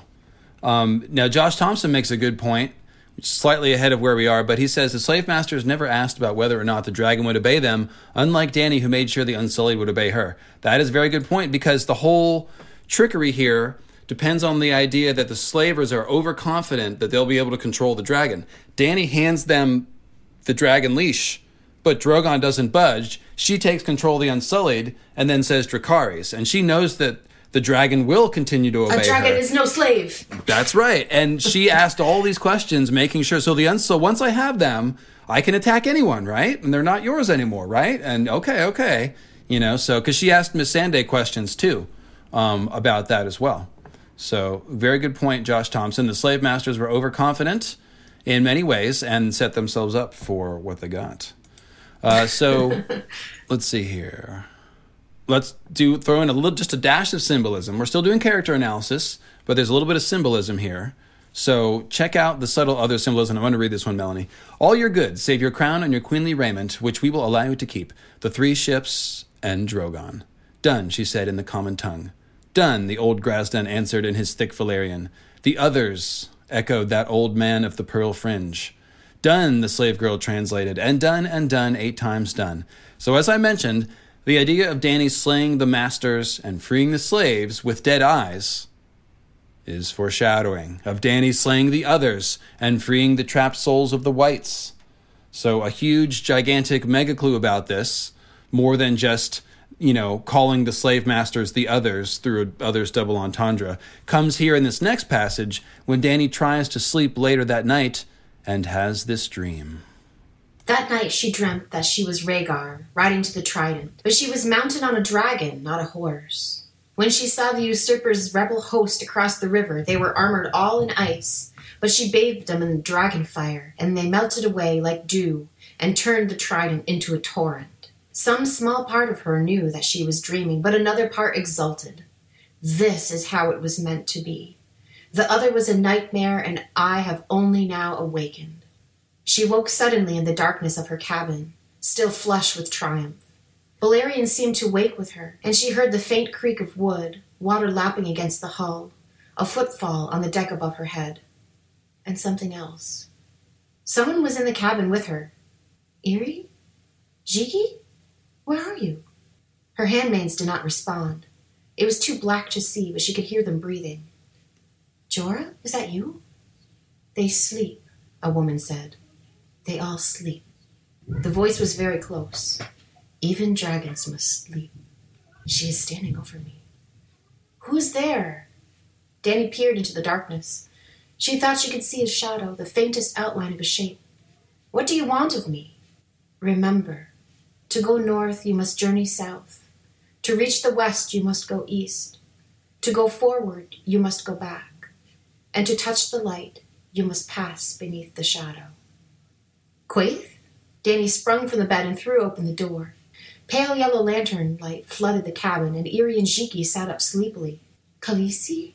murmured Jhiqui, rubbing her eyes. Viserion woke and opened his jaws, and a puff of flame brightened even the darkest corners. There was no sign of a woman in a red lacquer mask. Khaleesi, are you unwell? asked Jhiqui. A dream. Dany shook her head. I dreamed a dream, no more. Go back to sleep. All of us go back to sleep. Yet try as she might, sleep would not come again. Here's what I want to point out that this is actually fairly straightforward as far as prophetic symbolic visions go. Okay, so she, follow this. She dreams of fighting her own version of the trident, except that it seems more like a battle against the others, right? Her foes are armored in ice like the others, and they melt under the dragon fire as we expect the others to do, regardless of show canon. This dream may well have been influenced or implanted by Quaithe, of course, who is using a glass candle to project herself into Dany's mind and to, you know, speak to her. That's what happens here. When Dany wakes and it feels like Quaithe is in the room and it sounds like she's in the room, but she's not actually there, that's astral projection by means of glass candle. And what am I trying to say?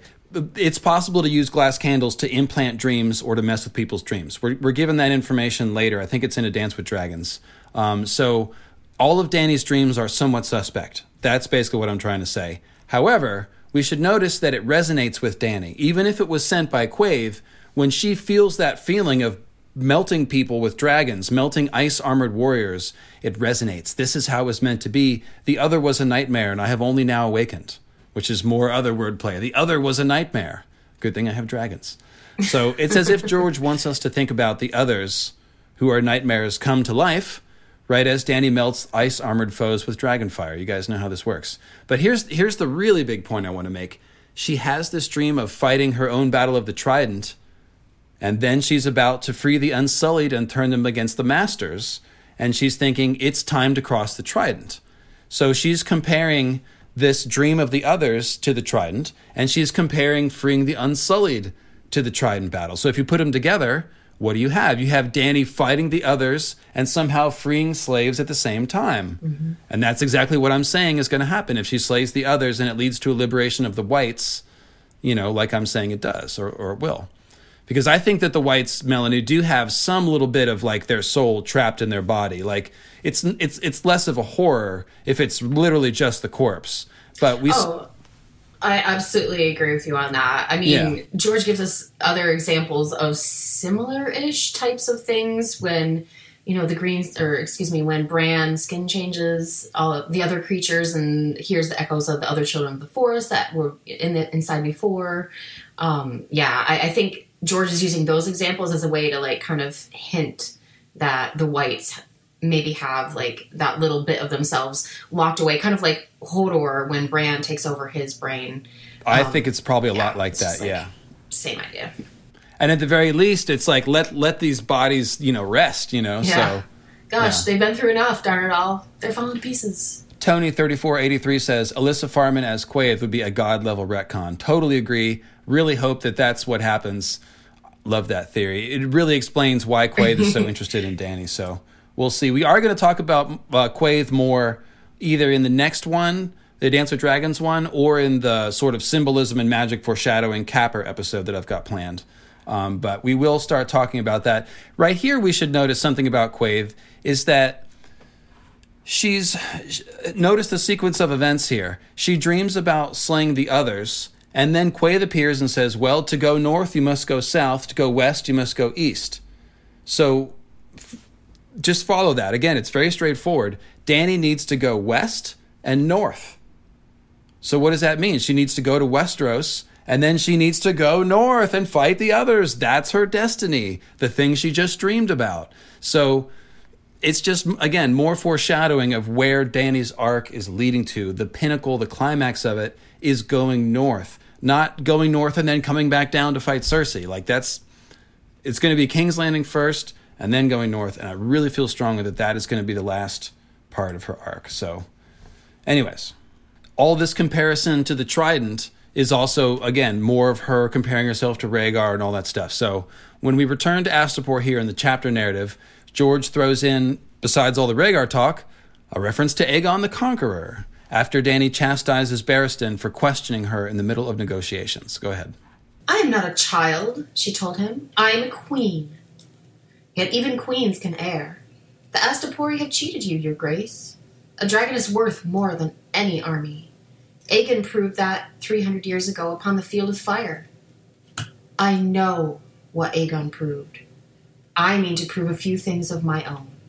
And indeed she does. I think we're also meant to think about what Dany is doing here in Slaver's Bay as instructive as to what she might do in Westeros. To the extent that she conquers Westeros, she will attempt to protect the people as her own, to protect the weak, which again will eventually necessitate her throwing all of her dragon power against the others.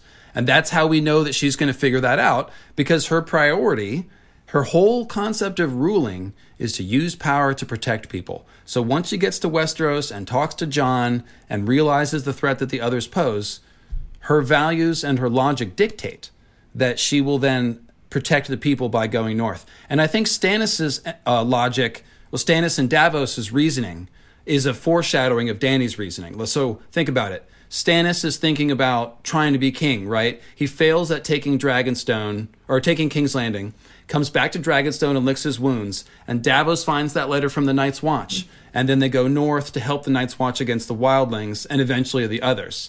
And so, and then there's this important line where Stannis says, "I realized that if I want to be king, I needed to do the job first. I needed to protect the people." and that would make me king, not just demanding it and taking King's Landing. So George is already giving us that that mental puzzle box mm-hmm. with Stannis, and Dany has is going to have the exact same friggin' choice. And if you think that Stannis is smarter and more noble than Dany, um, then you're listening to the wrong podcast. There is a different podcast for you whose name we shall not say, but it exists. It's out there. You get the point, though, right? You agree with me, Mel? You think Dany's gonna figure this one out? Oh, yeah. I mean, like, really, honestly, we have all of the pieces, and George is supplying us with all of these pieces. He's lining them all up for us and saying, like, look, here are the pieces that Dany is made of. They fit together really nicely. And we could try to jam something else in there, but it's not going to fit. Um, yeah, I, I'm definitely on the agreement on this one. And and of course, if you think about Stannis, that's the whole thing that makes him likable. If he had not have done that choice and gone north, then he just would have been a selfish. He would have been just another one of those rats picking at the the woman's body of Westeros in Dany's dream, right? The rat-faced dwarves, I guess, is what they were. Um, but Stannis is a little bit better than that, and the fact that he goes north is like it shows us like even though he's got problems and even though he's stiff and all this like he does he's trying to do the right thing even though he's like kind of burning people alive once in a while like ultimately he's he's figuring out a certain thing about kingship that Dany has to think about too so Stannis is a mixed bag. I like him as a character, um, but that's that's the main thing about his character that like speaks for him is that decision. So, and all right, so next I want to highlight a quick book to show difference in the show Dany asks for Missandei to be thrown into the deal, in a slightly callous way, and it sort of rubbed me the wrong way when I watched it. Um, but in the books, it's the opposite. It's suggested by the masters. It says the unsullied will learn your savage tongue quickly enough. Uh, when, um, but until such time as you need a slave to speak to them, take this one as our gift, a token of a bargain well struck. I shall, said Dany. The slave girl rendered his words to her and hers to him. If she had feelings about being given for a token, she took care not to let them show. So the the show doesn't have that. Yeah, exactly. It doesn't have that beat of of you know this was very well written to say like Missandei is so has slave culture like ingrained into her that it doesn't even flash across her face that she just got given away like that. Um, and this is followed up really nicely by Dany's conversation with Missandei later in this chapter. Missandei is no longer a slave. I free you from this instant. Come ride with me in the litter. I wish to talk. Rakharo helped them in, and Dany drew the curtains shut against the dust and heat. If you stay with me, you will serve as one of my handmaids, she said as they set off. I shall keep you by my side for me, as you spoke for Kraznys. But you may leave your, my service whenever you choose. If you have father or mother you would sooner return to. This one will stay, the girl said. This one. I. There is no place for me to go. This. I will serve you gladly. I can give you freedom, but not safety, Dany warned. I have a world to cross and wars to fight. You may go hungry. You may grow sick. You may be killed. Valar Morghulis, said Missandei in High Valyrian. All men must die, Dany agreed, but not for a long while. We may pray. She leaned back on the pillows and took the girl's hand. So, just very tender scene. I don't have any like super deep point here. Just want to show these humanizing moments. This is our first experience with Dany freeing a slave and then seeing how she treats them afterward. Um, so it's just a very good example. And um, she goes on as a, later. There's a uh, there's a point where she promises to take Missandei home and says that I hope you know hope to see your isles one day. And so I I don't um I like I said I think Dany is gonna die against the others, but I hope George put gets Missandei back to Naath or he hits hits that beat somehow. That would really be nice. Um, yeah. So we won't talk about the show at all at this point. And I was gonna say, I think like I, I, was gonna say, I think after watching the show that all of us who liked Missandei, like we were rooting for the Missandei Grey Worm relationship to work, and then to just like have that crumble and to have Missandei and the way she did was just like for me it was really heartbreaking because she was like one of like the purest characters. Yeah, you know, she's just too pure for this world of Westeros pretty sure that one won't be uh, won't be the same. So hopefully. All right. So Dany proceeds to ask Missandei more questions about the Unsullied, about how much pain they feel, if they really obey as described, and then she asks a very important question to make sure her plan is going to work, which is, if I did resell them, how would I know they could not be used against me? Would they do that? Fight against me? Even do me harm? If their master commanded, they do not question, your grace. All the questions have been culled from them. They obey. So, this is George's last clue to the reader about what's about to happen. Dany is once again asking the question in reverse to disguise her intent. She's really asking Once I buy the Unsullied from the Masters, will they obey me if I command them to slay the Masters? And Missandei reassures her that yes, once they are yours, they are yours, and their former owners enjoy no special protection. That's, that's the point here. So that night, she walks up on the deck alone, and Jorah approaches and Dany voices some of her inner thoughts to him. Do you remember Eroeh? she asked him. The Lhazareen girl? They were raping her, but I stopped them and took her under my protection. Only when my son in stars was dead, Mago took her back, used her again, and killed her. Aggo said it was her fate. I remember, Sir Jorah said. I was alone for a long time, Jorah. All alone, but for my brother. I was such a small, scared thing. Viserys should have protected me, but instead, he hurt me and scared me worse. He shouldn't have done that. He wasn't just my brother, he was my king. Why do the gods make kings and queens if not to protect the ones who can't protect themselves? Some kings make themselves. Robert did. He was no true king, Dany said scornfully. He did no justice. Justice. That's what kings are for. Sir Jorah had no answer. He only smiled and touched her hair so lightly. It was enough. Creepy Jorah. Well, in this in this case, when it says it was enough, it, it what what the the point is here is that Dany is distilling down to her decision making here, and when she sees Jorah smile and not object to it, that's like that is the confirmation that she's looking for, and. So you could almost take this not in a creepy way, but of course it is Jorah, so it's creepy. He's but still. he had to touch her. Yeah, of you know, course, like, yes. Had to touch her. But but of course the the the main point here is you know he scared me worse. He shouldn't have done that. He wasn't just my brother. He was my king. Why do the gods make kings and queens if not to protect the ones who can't protect themselves? So this is another one of those lines that you just want to like scream at D&D or like inscribe on a brick and throw through their window or something like did you read this part or what? So this is this is probably a good point here to stop and um, talk about liberation ideology f- for just a second because Dany's basically embracing it here. She's saying, well, here, okay, so here's this quote. I shared it on Twitter today. There is a higher law than the law of government, and that is the law of conscience. That quote comes from Kwame Ture, born Stokely Carmichael, who was, and I'm quoting this from Wikipedia, prominent American socialist organizer in the civil rights movement in the United States and the global Pan African movement. Born in Trinidad, he grew up in the United States from the age of 11 and became an activist while attending Howard University. So um, he eventually developed the Black Power movement, first while leading the Student Nonviolent Coordinating Committee, called the SNCC, later serving as the honorary prime minister of the Black Panther Party, and lastly as a leader of the Afri- All African People's Revolutionary Party. And the point of this is to give you the context of where that quote comes from. Kwame Ture was talking about laws in the United States which rendered black people as less than white people in many ways uh, when he said that the law of conscience is higher than the law of the government. So, said another way, unjust laws are unjust, and there comes a time to disobey them. And ultimately, civil disobedience was one of the key factors to enacting civil rights legislation, thus making the laws of the government more closely align with those of conscience. So think about this in the context of Dany's decision to quote unquote double cross the good masters.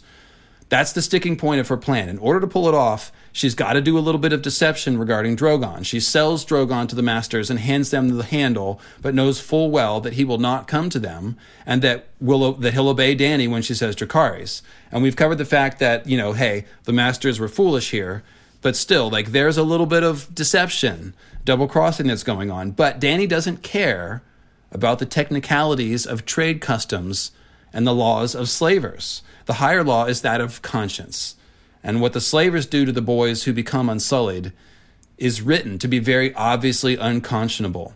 So what Dany's deciding is that if she's going to be a queen, a conqueror, and a dragon lord, that she is going to do justice. And if the laws of man are unjust, then they have to go.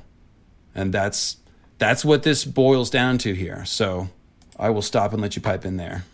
No, I am 100% on board with it. Um, I, I think that making that comparison is is very fair. Um, and I like the tie into civil disobedience. And yeah, I think that Dany was faced with a choice. And she, in this case, made the right choice. Like, I think we can, at this point in 2020, all agree that Dany's choice to um, treat people kindly and treat people equally is the right choice. And it's the choice that we should all be making. And um, yeah, I, I couldn't agree more. Yeah, so this is and and again it's not just again taking the unsullied, but she's she's killing the masters. She's going to leave different people in charge and like I said, we'll probably have to take the discussion of what she does in power to a future one, but the point is that this she's she's if you want to use a metaphor, she is ending the practice of unsullied root and stem. She is cutting off the whole thing, if you will, ending the. Yeah. I mean, it's it's right there. So, as we are going to the battle, we get another call out to Rhaegar and the Trident. Go ahead and read this one. Today she rode her silver, clad in horsehair pants and painted leather vest, a broad medallion belt about her waist, and two more crossed between her breasts. Irian Jhiqui had braided her hair and hung it with a tiny silver bell whose chimes sang of the undying of Qarth. burn in their palace of dust. I ought to have a banner sewn, she thought, as she led her tattered band up along Astapor's meandering river. She closed her eyes to imagine how it would look, all flowing black silk, and on it the three headed dragon of the Targaryen, breathing golden flames. A banner such as Rhaegar might have borne. The river's banks were strangely tranquil. The worm, the Astapori called the stream. It was wide and slow and crooked, dotted with tiny wooded islands. She glimpsed children playing on one of them, darting amongst elegant marble statues. On another island, two lovers kissed in the shade of tall green trees, with no more shame than Dothraki at a wedding. Without clothing, she could not tell if they were slave or free. So, two things here.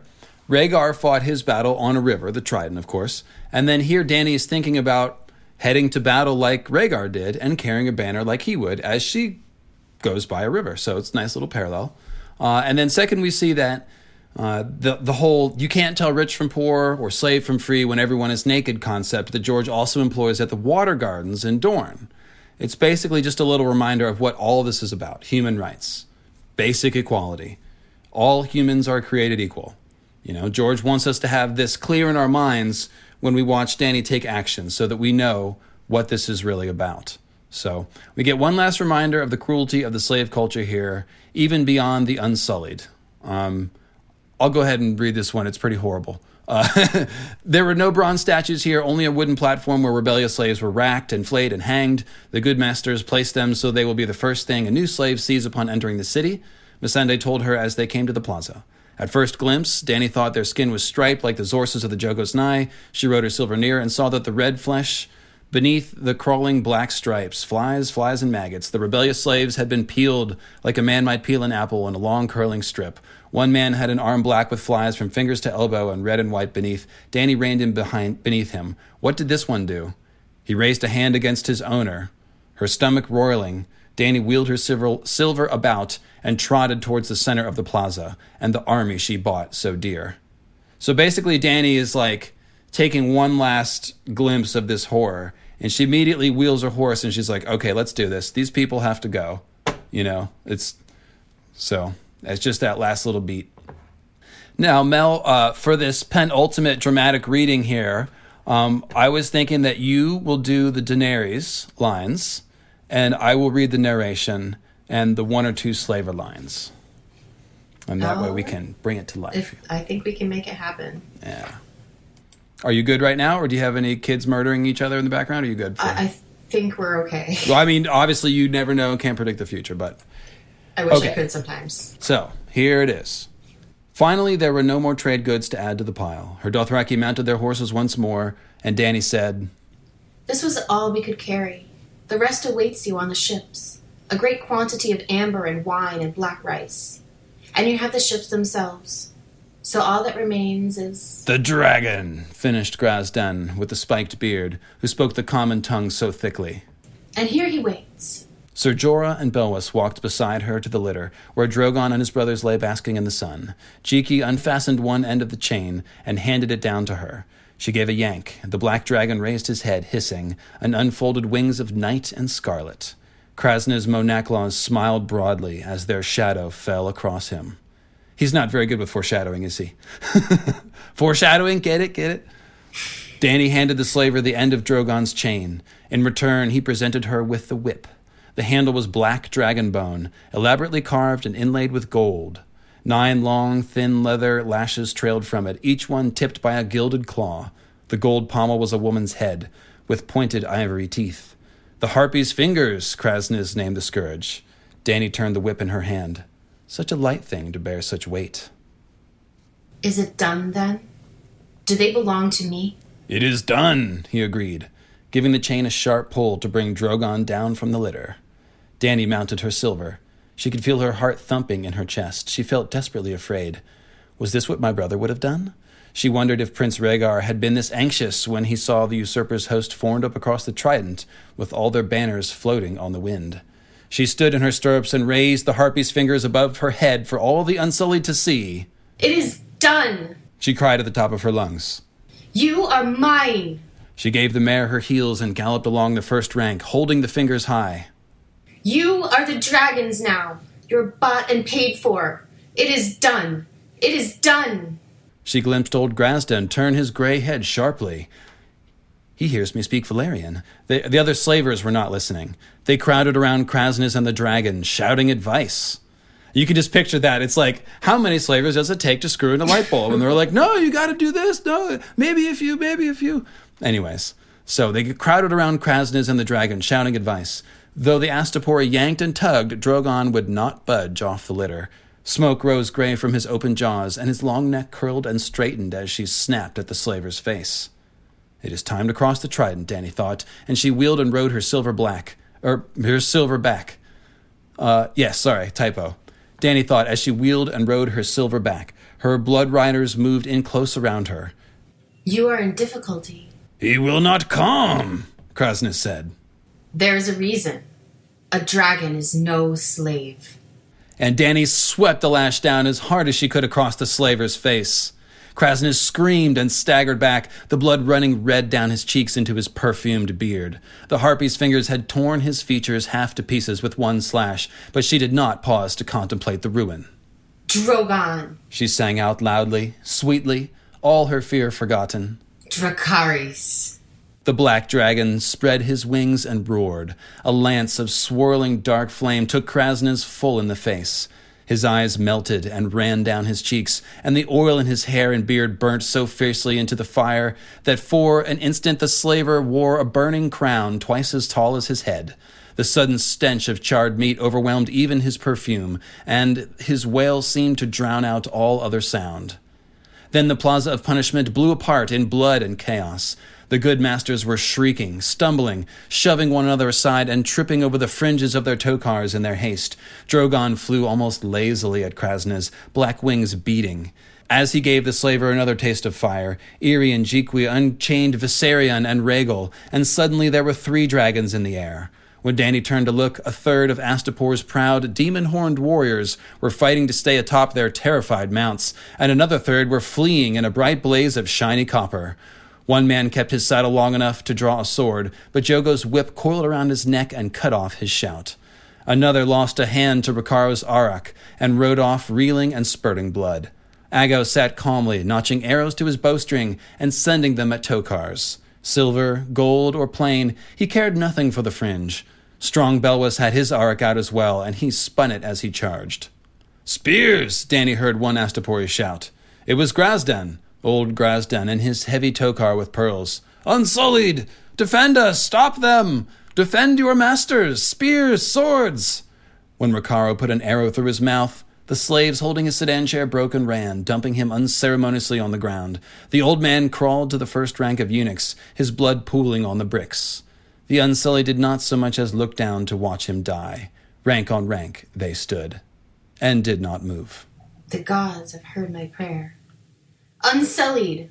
Dany galloped before them, her silver gold braid flying behind her, her bell chiming with every stride. Slay the good masters, slay the soldiers, slay every man who wears a tokar or holds a whip, but harm no child under twelve, and strike the chains off every slave you see.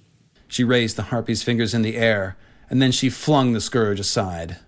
Freedom! She sang out. Dracarys! Dracarys!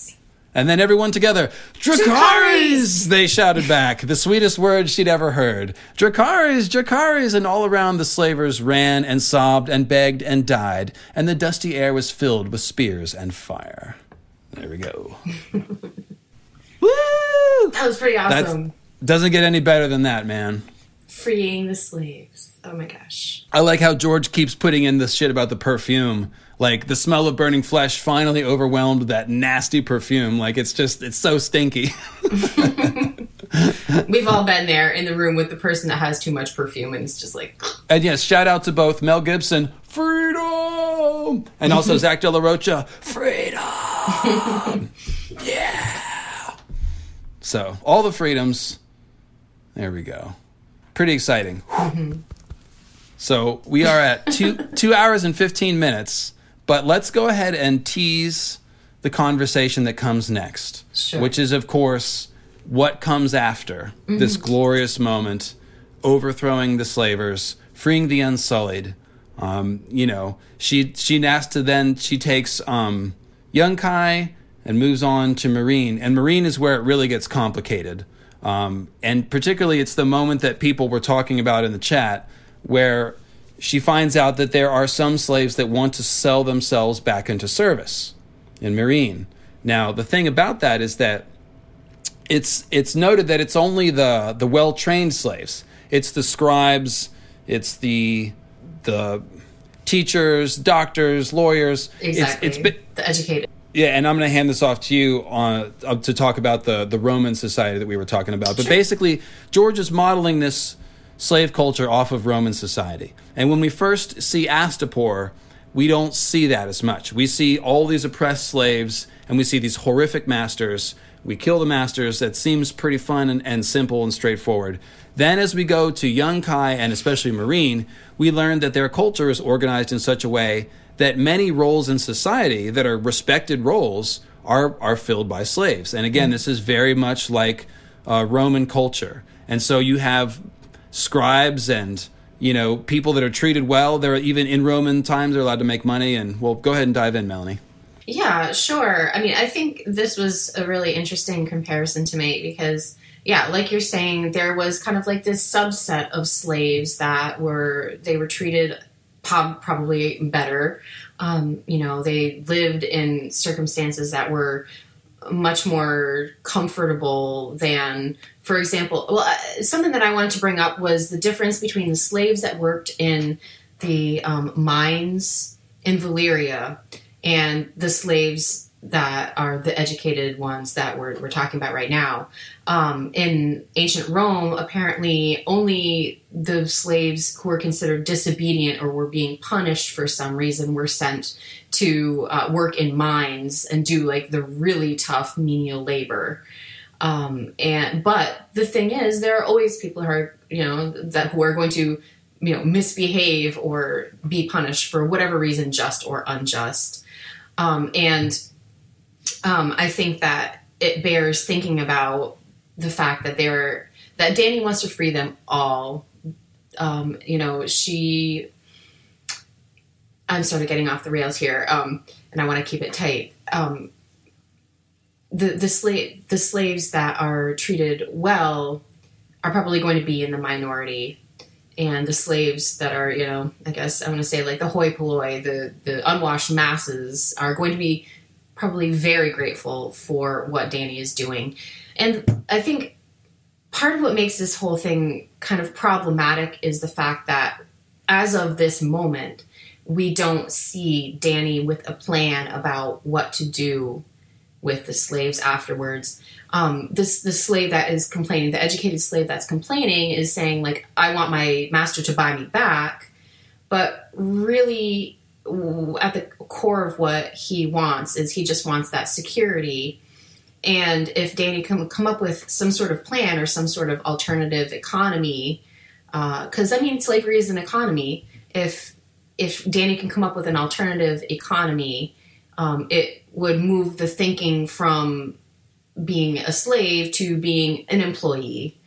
And yeah, I, Exactly. the the line starts to get there. blurry when the yeah that was perfect. That's exactly what we want to boil this down to. Like when the slaves are asking to sell themselves back to a master, like is what is that exactly? Like if you because the whole point about slavery is that your autonomy as a human is taken away from you and you are owned by somebody else. You don't get to control all your decisions. You can be executed, you can be sold to someone else.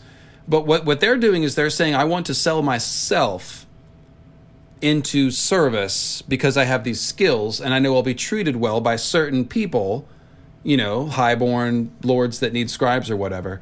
So it starts to get a little blurry there, and and it at first at first read it's easy to be like, oh well, these people have Stockholm syndrome. They've been slaves and they just want to go back to slavery. That's not actually what's happening here. It's just that the only way that they know how to conceive of the position they had is by calling it slavery. But again, they are a different status than the slaves in the mines or the slaves carrying the sedan chairs or the ones that are made into unsullied.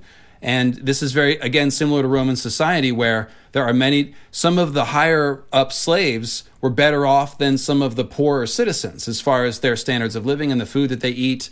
Um, some of the highborn slaves were allowed to make money. And none of that is apologizing for slavery. Obviously, we've moved on beyond that as a global culture. We don't even do versions of slavery anymore. But what's important is to understand the through lines of the economy and the society that exists here in Slavers Bay. And that is why um, Dany is dealing with these problems after overthrowing these cities and overthrowing the masters, is because, like, there needs to be an economy to take place. And this is the big criticism, obviously. You know, she's 15, whatever, whatever. But if you if you topple a power structure, it's kind of like a you break it, you bought it kind of a thing. And to Dany's credit, she at least realizes that. The end of this book ends with her deciding to stay in Meereen. And she is being very hard on herself. She's saying, I have made a mess. I have brought blood and fire everywhere. I don't even know if I did the right thing. And, and she did do the right thing, but she's being very hard on herself. She feels bad about the chaos that she's caused. And she's basically saying, I can't just sail on to Westeros. I need to stay here and try to stabilize the situation. I don't want it to be like Astapor, where I left three people in charge, walked down the road, and, and they got killed right away. Exactly. And now it's, yes. So yes, I think, and that you know that's another nod to what an amazing character Dany is. The fact that she saw what happened in Astapor, learned from it, grew, and doesn't want to repeat her mistakes because uh, unlike the D and D version of Dany, who just like is out to kill everybody, Dany truly cares, and she wants to set these people up with a new way to find security and protection and comfort. And yeah, she's not trying to just you know like.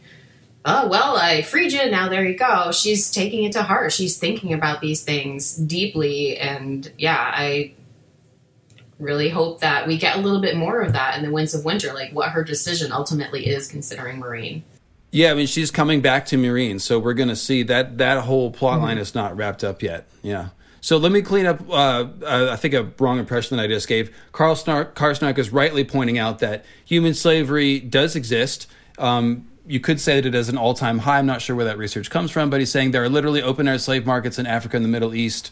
Um, so there's a lot of things going on. There's human trafficking. There are if you if you look at the conditions that um, undocumented immigrants work under in some in the in some of the southern states in those strawberry fields, they're living in little shacks without clean water or health care. It's it's there are there's a lot of blurry lines as far as human misery and autonomy. Like, well, you know that you chose to cross the border and come work in the strawberry field yeah but you are fleeing what? You know, a war torn place where you couldn't feed your family. And why is it war torn? Well, because powers that be in the world are fighting over resources and things like that and government corruption. So, yes, I did not definitely didn't mean to say that slavery doesn't exist anymore. What I mean is that our values as a society, and maybe I'm speaking more of uh, quote unquote first world countries, but it is, we agree, uh, human rights are broadly agreed upon across the world. They're not upheld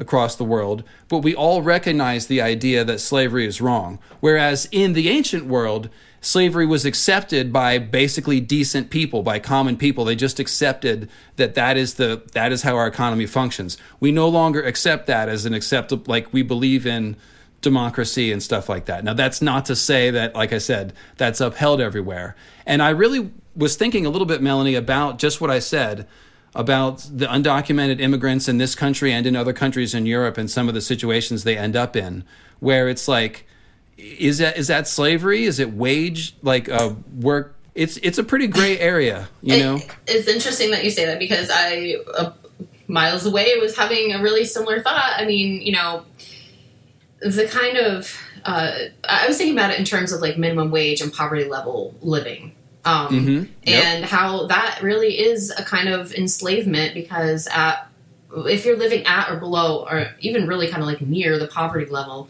you're trapped in a place where you just can't get ahead you can't uh, you know you can't build up a savings so if something bad happens you have nothing there to uh, you know make it so that you can overcome that, like medical bills or things like that. Chances are you don't have medical insurance. There's a whole, I mean, I think a lot of you probably know that there's like this whole plethora of problems that come from the lack of social services that we have right now in the United States. And um, I, I was just thinking about how similar to slavery some employment, you know, actually is, and it kind of made me really sad. Yeah. yeah, and then there's of course even things like private prisons and prison labor, yes. which is basically oh straight up slavery. It's it's it just is. So there's there's definitely we're definitely not like you know have rose colored glasses here. But like I said, what I'm talking about is the the slow arc of justice that Martin Luther King talks about. Gradually over time, we raise the standards of what is supposedly right and wrong. Mm-hmm. Um, it, broadly speaking, it, it waves and you know ebbs and flows and all that stuff. But so now that we've rounded out that picture uh, to be a little more complete, that is, like I said, we'll probably have to leave it here and tease the rest of this conversation for A Dance with Dragons. This really is the A Dance with Dragons conversation, is like her ruling in Meereen, dealing with the fallout, having a plan for replacing power structure, how she deals with all that. So I'll grab a couple of things from the last couple chapters of Storm that we sort of glossed over here um, and wrap those in with The Dance with Dragons. And uh, yeah, but um, it's very complex. It's fun to talk about. And yeah, slay the masters, right? yeah. You have some closing thoughts you would like to add? Uh, no, uh, I think that our discussion that we just did were pretty much my closing thoughts. Um, you know, I guess I'm just gonna repeat that I think that D and D did Dany dirty. Wow, that had a lot of D's, so much alliteration there, and um, I'm really looking forward to seeing how George is going to treat her differently because I think that once you build up a character like Dany, you're not just going to throw it all out the window and be like, oh, no, sorry, I, I wanted to line up with what the show did because it did that before me. Like, no, that's not going to happen. I just can't live with that possibility. The, the, their logic is kind of boiled down in that horrible Tyrion speech of, of, like, well, she killed a bunch of evil people and we clapped, and now she's killing all the good people, so joke's on you. Um, there's no. I think that encapsulates the failure to understand well a lot of things. Uh, yes. But Daenerys' arc specifically, um, human nature, justice, all that kind of stuff. Mm-hmm. Uh, but yeah, like you said, you don't create a character like this, have them go through all these lessons to have them get to their climactic moment and then just torpedo all of it. Like it doesn't. Yeah, that's not like throw away all that work. Ugh. No. It's not good writing and it's the George is a good writer, and as you can you can see where this is going. You can mm-hmm. see, and this also the end of this book um, begins her real uh, draconic navel gazing, if you will, where she really considers: Am I the mother of monsters? What have I done? Yeah. What am I doing with these dragons? You know, and it's the very fact that she worries about all that shit should tell you that she's not just going to flip yes. a switch and be like, kill them all. You know. So totally agree. Because if you look at Aerys and the way that he got to the place where he was ready to burn them all, it happened over a long time. He was crazy and cruel for years and years and years. And by the time he got to the point where he gave that command, it was perfectly understandable that he did that. But this is not the making of another Aerys that we're looking no. at here. No, I don't so. think so. Should should we just have some fun and talk about? We had talked a little bit about um, Jon coming back wrong. We're, mm-hmm. we are thinking about okay, well, that. so in in the show, basically what they're trying to show is like Dany suddenly like going crazy and who has the opportunity to do that? Jon does because he's coming back. He's been possibly uh, he's set up for that.